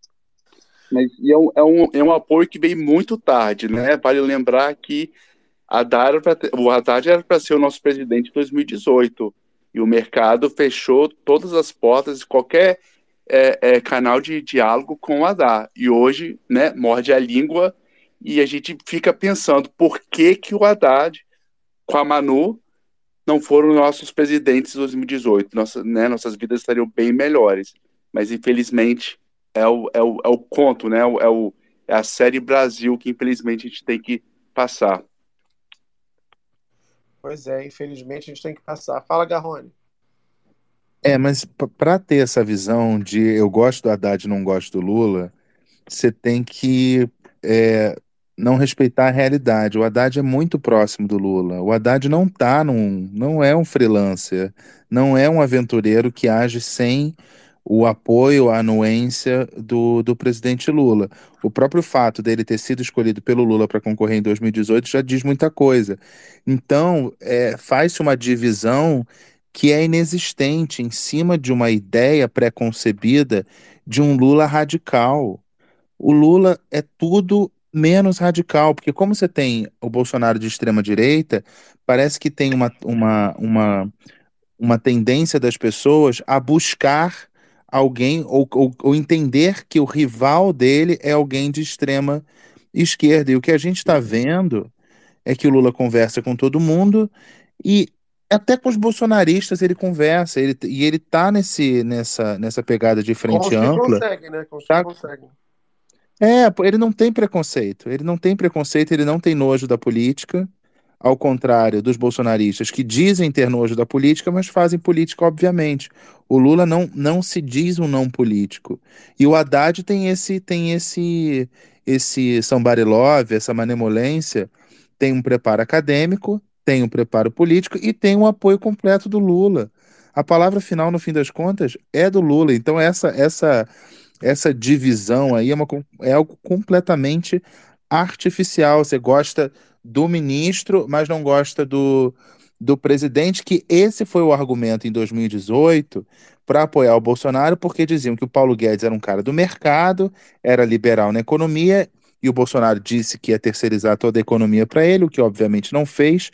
Não existe ministro maior que presidente, isso é uma mentira. Não existe o superministro, nunca vai existir. Como é que você pode ser maior que seu chefe? Não existe isso. Mas nessa, nessa ideia de que o, o Paulo Guedes é liberal e vai conseguir implementar uma política liberal a despeito do Bolsonaro, foi a, a, a, a, a versão da história que o mercado financeiro adotou, que não fazia qualquer sentido. Como essa avaliação não faz qualquer sentido. Ou você avalia mal Lula e Haddad, ou você avalia bem Lula e Haddad. Dizer que o Lula é ruim e o Haddad é bom na condução da economia, eu acho que no fim das contas é um preconceito com Lula que com tudo que gera é, preconceito no Lula, porque o Lula no imaginário das pessoas. Eu nem, eu nem falo da questão da corrupção, porque no mercado financeiro tá cagando para isso. Mas tem uma ideia dele, dele ser um cara, sei lá, pobre, cachaceiro, sabe, umas coisas assim que são meio fantasiosas, né? E o próprio Lula, o próprio Lula não, ele não, ele não se vende como pobre, não faz isso. Ele, ele foi pobre, teve uma, teve uma, uma infância pró- pobre, uma juventude pobre, não se vende como pobre. E o lance da cachaça que tentam, que tentam botar nele, ele não, ele não foge disso, porque, gente, tomar cachaça tá constitucional. GG, me corrija se eu estiver errado. Mas tomar cachaça é constitucional, não é um problema. Não tem nenhum, nenhum evento público em que o Lula apareceu que estava bêbado, sabe? Não tem nada disso. Aí você cria uma imagem de alguém que é radical, como se ele ainda fosse o sindicalista do ABC da década de 80. Não é, não é. Então eu acho que tem uma, uma, uma, uma posição aí que é atravessada por um preconceito de um Lula imaginário. Perfeito. Vamos ouvir agora aqui. Eu gostei da ideia do Lula imaginário. Vamos ouvir o Leandro Moreira. Oi, Leandro. Oi, Muquinha. Oi, G. Tudo bem, pessoal? Boa noite. Tudo jóia. Gostei do G, íntimo, né? G para É. É conhecido. Conhecido, perfeito. Diga lá o que você quer comentar com a gente, Leandro. É, começar aqui falando que a gente, o Haddad perdeu pro cara, né, mano? A gente podia ter o Haddad como presidente antes do Lula, mas tudo bem. É, é, é muito estranho a gente ver, é, a gente olhar para o Congresso, né? A gente ver a- a- quem está ocupando as cadeiras ali, né? A gente vê um chupetinha, a gente vê uma galera que cheio de teto de vidro, ficha suja. Cadê aquela lei da ficha limpa, né? Que a gente não vê mais. E eu ia deixar aqui uma pergunta no ar sobre a Zambelli, que eu ouvi alguns noticiários por aqui que o próprio partido dela fica boicotando ela, né? É, tá começando uma crise aí com ela. Alguns culpam ela pela perda do, do- das eleições, né? E é bem complicado isso. E só para terminar aqui, Muca, eu estava na comunidade da Preta, é, eu sempre lembro de você quando vejo a Preta, né? Ah, é? É, é porque eu sou amigo de infância dela. A gente morou muitos anos no Costa Azul, aqui em Salvador. E eu era muito amigo do Pedro, finado Pedro. E minha irmã era muito amiga da, da Preta, né? Teve até uma vez que a gente foi na, na veijoda da Dadá, que a Preta tava lá, a gente se encontrou, ficou conversando por horas. E é isso. Estamos por aqui, a questão é essa. É, rusgas no PL, boicotes sobre eles mesmos, né? Sobre eles mesmos, é um bom ponto, exatamente. É, um- é, é um partido formado por parlamentares que se implodem, né? Eles não conseguem nem se ejetar, eles se implodem com tudo dentro, vai-se embora todo mundo, caco de golpista para tudo quanto é lado depois dessa implosão. É, Leandro, obrigado por ter subido para falar com a gente. Cara, eu agradeço. Um abraço, Lele. Lele, olha. É porque me chamou de G, né? Meti Tá um Lele. Você dá outra face, é verdade. Coerente. Fala, querido. Aqui tem mais algum destaque dessa, dessa, dessa noite ou você acha que a gente já pode ir encerrando, excepcionalmente? Tá com soninho? Olha, o negócio de podcast, falar pra vocês, negócio de podcast maravilhoso, top 5, movido pra caramba, um sucesso. Mas isso trouxe para o roxo aqui mais uma etapa de trabalho. Então agora eu acordo às 8 para poder editar o áudio que vocês vão ouvir no Spotify. Então, assim, essa hora aqui eu já estou nos acréscimos dos acréscimos dos acréscimos. É, a vida é assim. Mas me diga, Barroca, tens alguma coisa ou não tens? Eu vi que temos o gasto, né? O gasto excessivo de, de despesas de Bolsonaro, né? Menino essa- derrotado, inelegível, gasta uma grana ele, né? Pois que pode? é. Conta, fala que eu te escuto, fala. Vamos falar sim deste ponto que eu acho que é uma coisa que merece destaque, tá? Destaque. Em falar nisso, Muki, em falar em destaque, você que está aqui ouvindo aqui, que for da região do Sul, Porto Alegre, enfim, Rio Grande do Sul, Santa Catarina, Curitiba, Paraná e também em São Paulo, o repórter Renato, o Renato Souza postou agora há pouco, eu também fiz a postagem com base no, no tweet dele. Parece que está chegando um ciclone, enfim, não criemos pânico, mas está chegando um ciclone que pode dar uma bagunçadinha na vida de vocês com relação a chuvas e ventos. Então, quem puder evitar de sair de casa, coisas nesse sentido que vocês tenham que resolver, dá uma procrastinadinha para o outro dia. E quem tiver que sair, sai em segurança e fique atento aos alertas da Defesa Civil e aos noticiários. Mas vamos lá. Perfeito, bonito, gostei, perfeito, bonito. Gostou, né? Prestação de Enfim, serviço. De vez em quando a senhora dá lá dentro, né? prêmio Pul- Pulitzer, Pulitzer. Puta, já, já foi só falar que deu dentro. É, vamos falar essa matéria aqui que é do Globo, é, da é do blog do Anselmo Góes. É, com despesas de 6,3 mil por dia, Bolsonaro lidera gastos de ex-presidentes. Veja a lista. Por- Em Quanto pou- por dia? Quanto por dia? 6,3 6.300 reais por dia. É.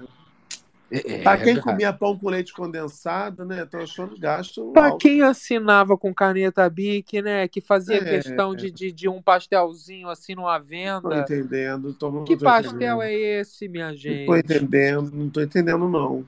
Só é, enfim, o golpe tá aí, né? Cai quem quer. É. Bom, aspas. Em pouco mais de seis meses, como ex-presidente da como ex-presidente da República, Jair Bolsonaro custou aos cofres públicos, é, peraí que eu tenho que até ver, um milhão 159.255 reais e 73 centavos.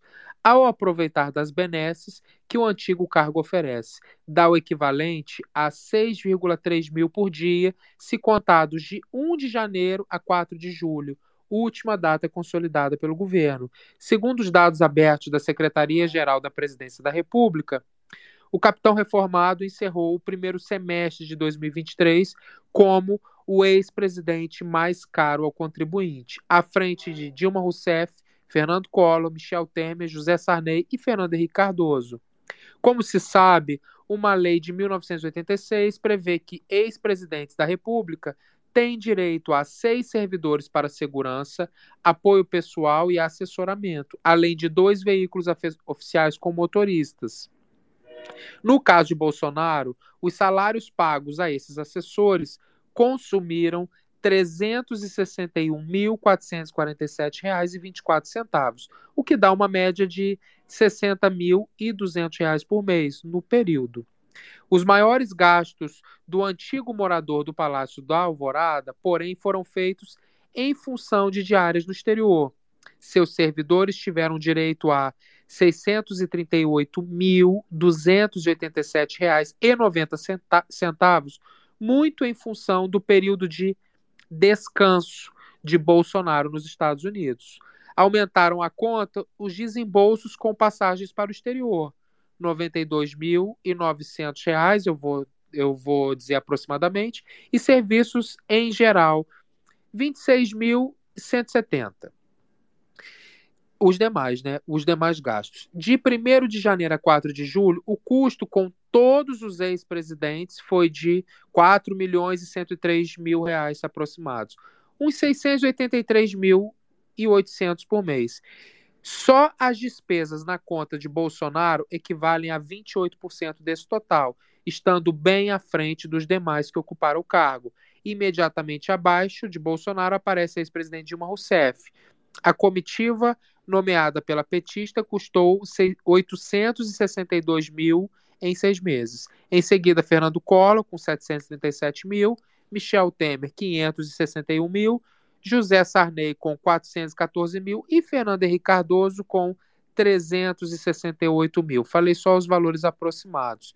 Mas deixa eu ver aqui de novo, Muca. Ó, Jair Bolsonaro, 1 milhão 159 mil e Dilma Rousseff logo abaixo com 862 mil. Praticamente o quê? Eu sou 8, 9, 10, 11. É, 300 mil, quase 400 mil a mais, né? É um bom valor, né? Que o Bolsonaro gastou. Isso aí, minha gente, para quem para quem está aqui embaixo, é que os, tem uma lei de 1986 que garante essa prerrogativa para ex-presidentes da República de ter alguns assessores especiais, carro oficial e segurança. Isso tudo às custas do governo brasileiro. Essa lei já é bastante antiga e, e todos eles fazem desse benefício. Mas o que a reportagem traz é que o Jair Bolsonaro, nesses primeiros seis meses de, de, de governo, né, ele foi o ex-presidente mais gastador. R$ 6.300 por dia, que é uma média do que ele gastou. Com passagens para os Estados Unidos para descanso, seus servidores, dois carros oficiais e equipe de segurança. É isso. Fora, né, Muca, o salário que ele recebe enquanto parlamentar, o salário que ele recebe enquanto capitão. É tudo isso que o, o, o governo brasileiro gasta com este indivíduo. Muca, tá falando com o microfone fechado, querido?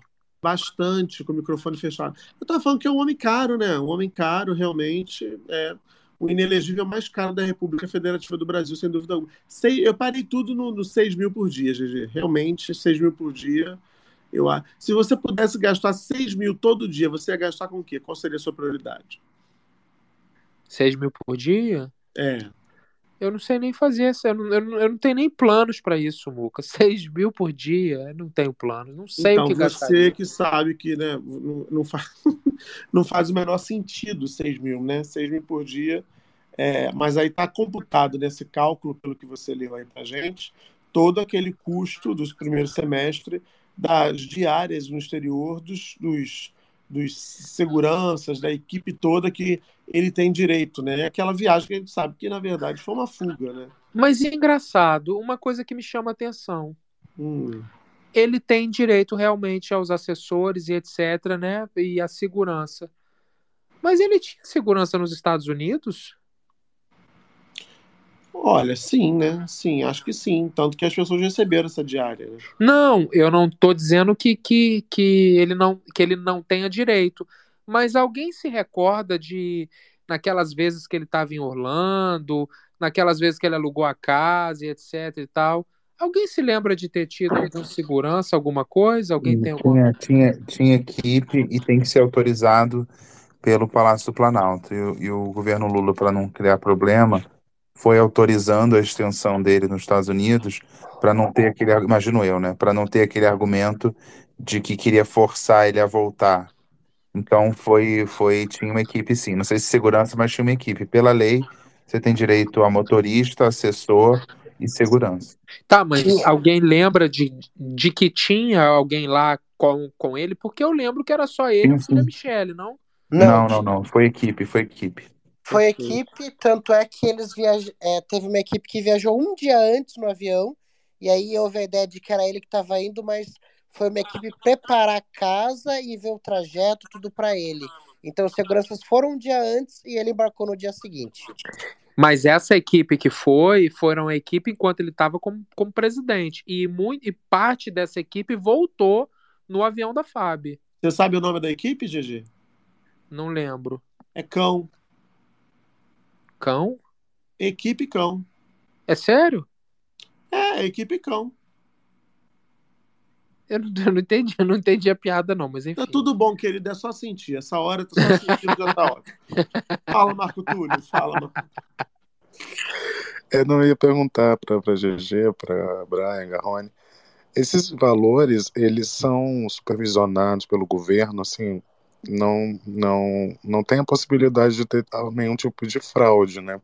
Eu, eu pergunto porque, enfim, por todo histórico aí que a gente conhece de rachadinhas e tudo mais. Tem sim, querido. Tem sim, tem como sim. Se ele vira, supostamente, se ele contrata um segurança e fala: Oi, tudo bem? Vou te contratar. O seu salário na folha vai ser de, sei lá, 10 mil, mas eu quero 6 mil de volta. Tem jeito sim. Agora, se tá fazendo isso ou não, a gente não sabe. Mas que tem jeito, tem. Fizeram isso em todos os, né? Supostamente. Supostamente. Quem somos nós para julgar? Quem somos nós? Quem somos Agora, você que está aqui embaixo, o- o Ministério Público, você que tem conhecimento de alguma coisa, ou você mesmo que é servidor público, que poderia estar ganhando salário cheio e está tendo que dividir, ou ter que pagar um boleto, né? Porque às vezes, Muca, também tem isso, assim. Não é uma coisa muito muito clara, assim, muito óbvia. É assim, oi, querido, paga esse boletinho aqui para mim, esse, essa continha aqui do, do, de tal lugar, esse, esse Mercado Livre aqui, sabe, que eu comprei, enfim, esse site que eu comprei. Pode ser também. Moderna ela, né? Ela compra em sites, achei ma- ma- moderno. Eu achei moderno. Mas vale dizer que isso nunca aconteceu na República antes. Mauro Cid e Queiroz nunca fizeram nada parecido. É, gata. Enfim. Senhoras e senhores, vamos chegando ao fim aqui dessa, dessa transmissão do Space do Muca. Quero agradecer a todo mundo que ouviu, todo mundo que acompanhou a nossa transmissão, sobretudo a conversa com o Tony Garcia na primeira parte desse episódio. Acho que é uma, uma entrevista que surpreende a muita gente, como eu disse, por deixar tão explicitamente colocados vários daqueles pensamentos que pairavam pela nossa cabeça quando a gente começou a ver que a Lava Jato não era bem aquilo que estava todo mundo querendo fazer crer que fosse. Bom, uh, quero reforçar o convite para que você volte nessa quinta-feira aqui às 11h15, porque a gente vai ter um space especial sobre o primeiro episódio da série Xuxa, o documentário do Globoplay. O episódio fica disponível às 6 da tarde no Globoplay e a gente vai fazer uma resenha completinha aqui às 11h15 da noite no Space do MOOC, e assim vai ser pelas quintas-feiras, pelas cinco quintas-feiras seguintes, uh, enquanto estiver no ar esse, esse documentário dirigido pelo Pedro Bial, que conta a história de Xuxa Meneghel, senhoras e senhores. Então, convite feito para você. Quero reforçar o pedido para que você siga o Space do Muca no Spotify e avalie os nossos episódios lá. Isso é super importante também para a gente ranquear bem na plataforma. E vamos ver, né, GG? A gente a está indo dormir no top 5, na quinta posição. Como é que será que a gente vai acordar amanhã, Barroca? Como? Como? Onde? Ô, Muca, eu queria top 3 amanhã. Tu acha, Barroca? Eu, eu queria, né? É o que eu gostaria. Conto com vocês, hein, minha gente? Vai dar play lá. Você que escutou aqui Ai, GG, mas é a mesma coisa. É a mesma coisa. Mas se você bota o play, vai dormir, não tem problema, tá tudo bem.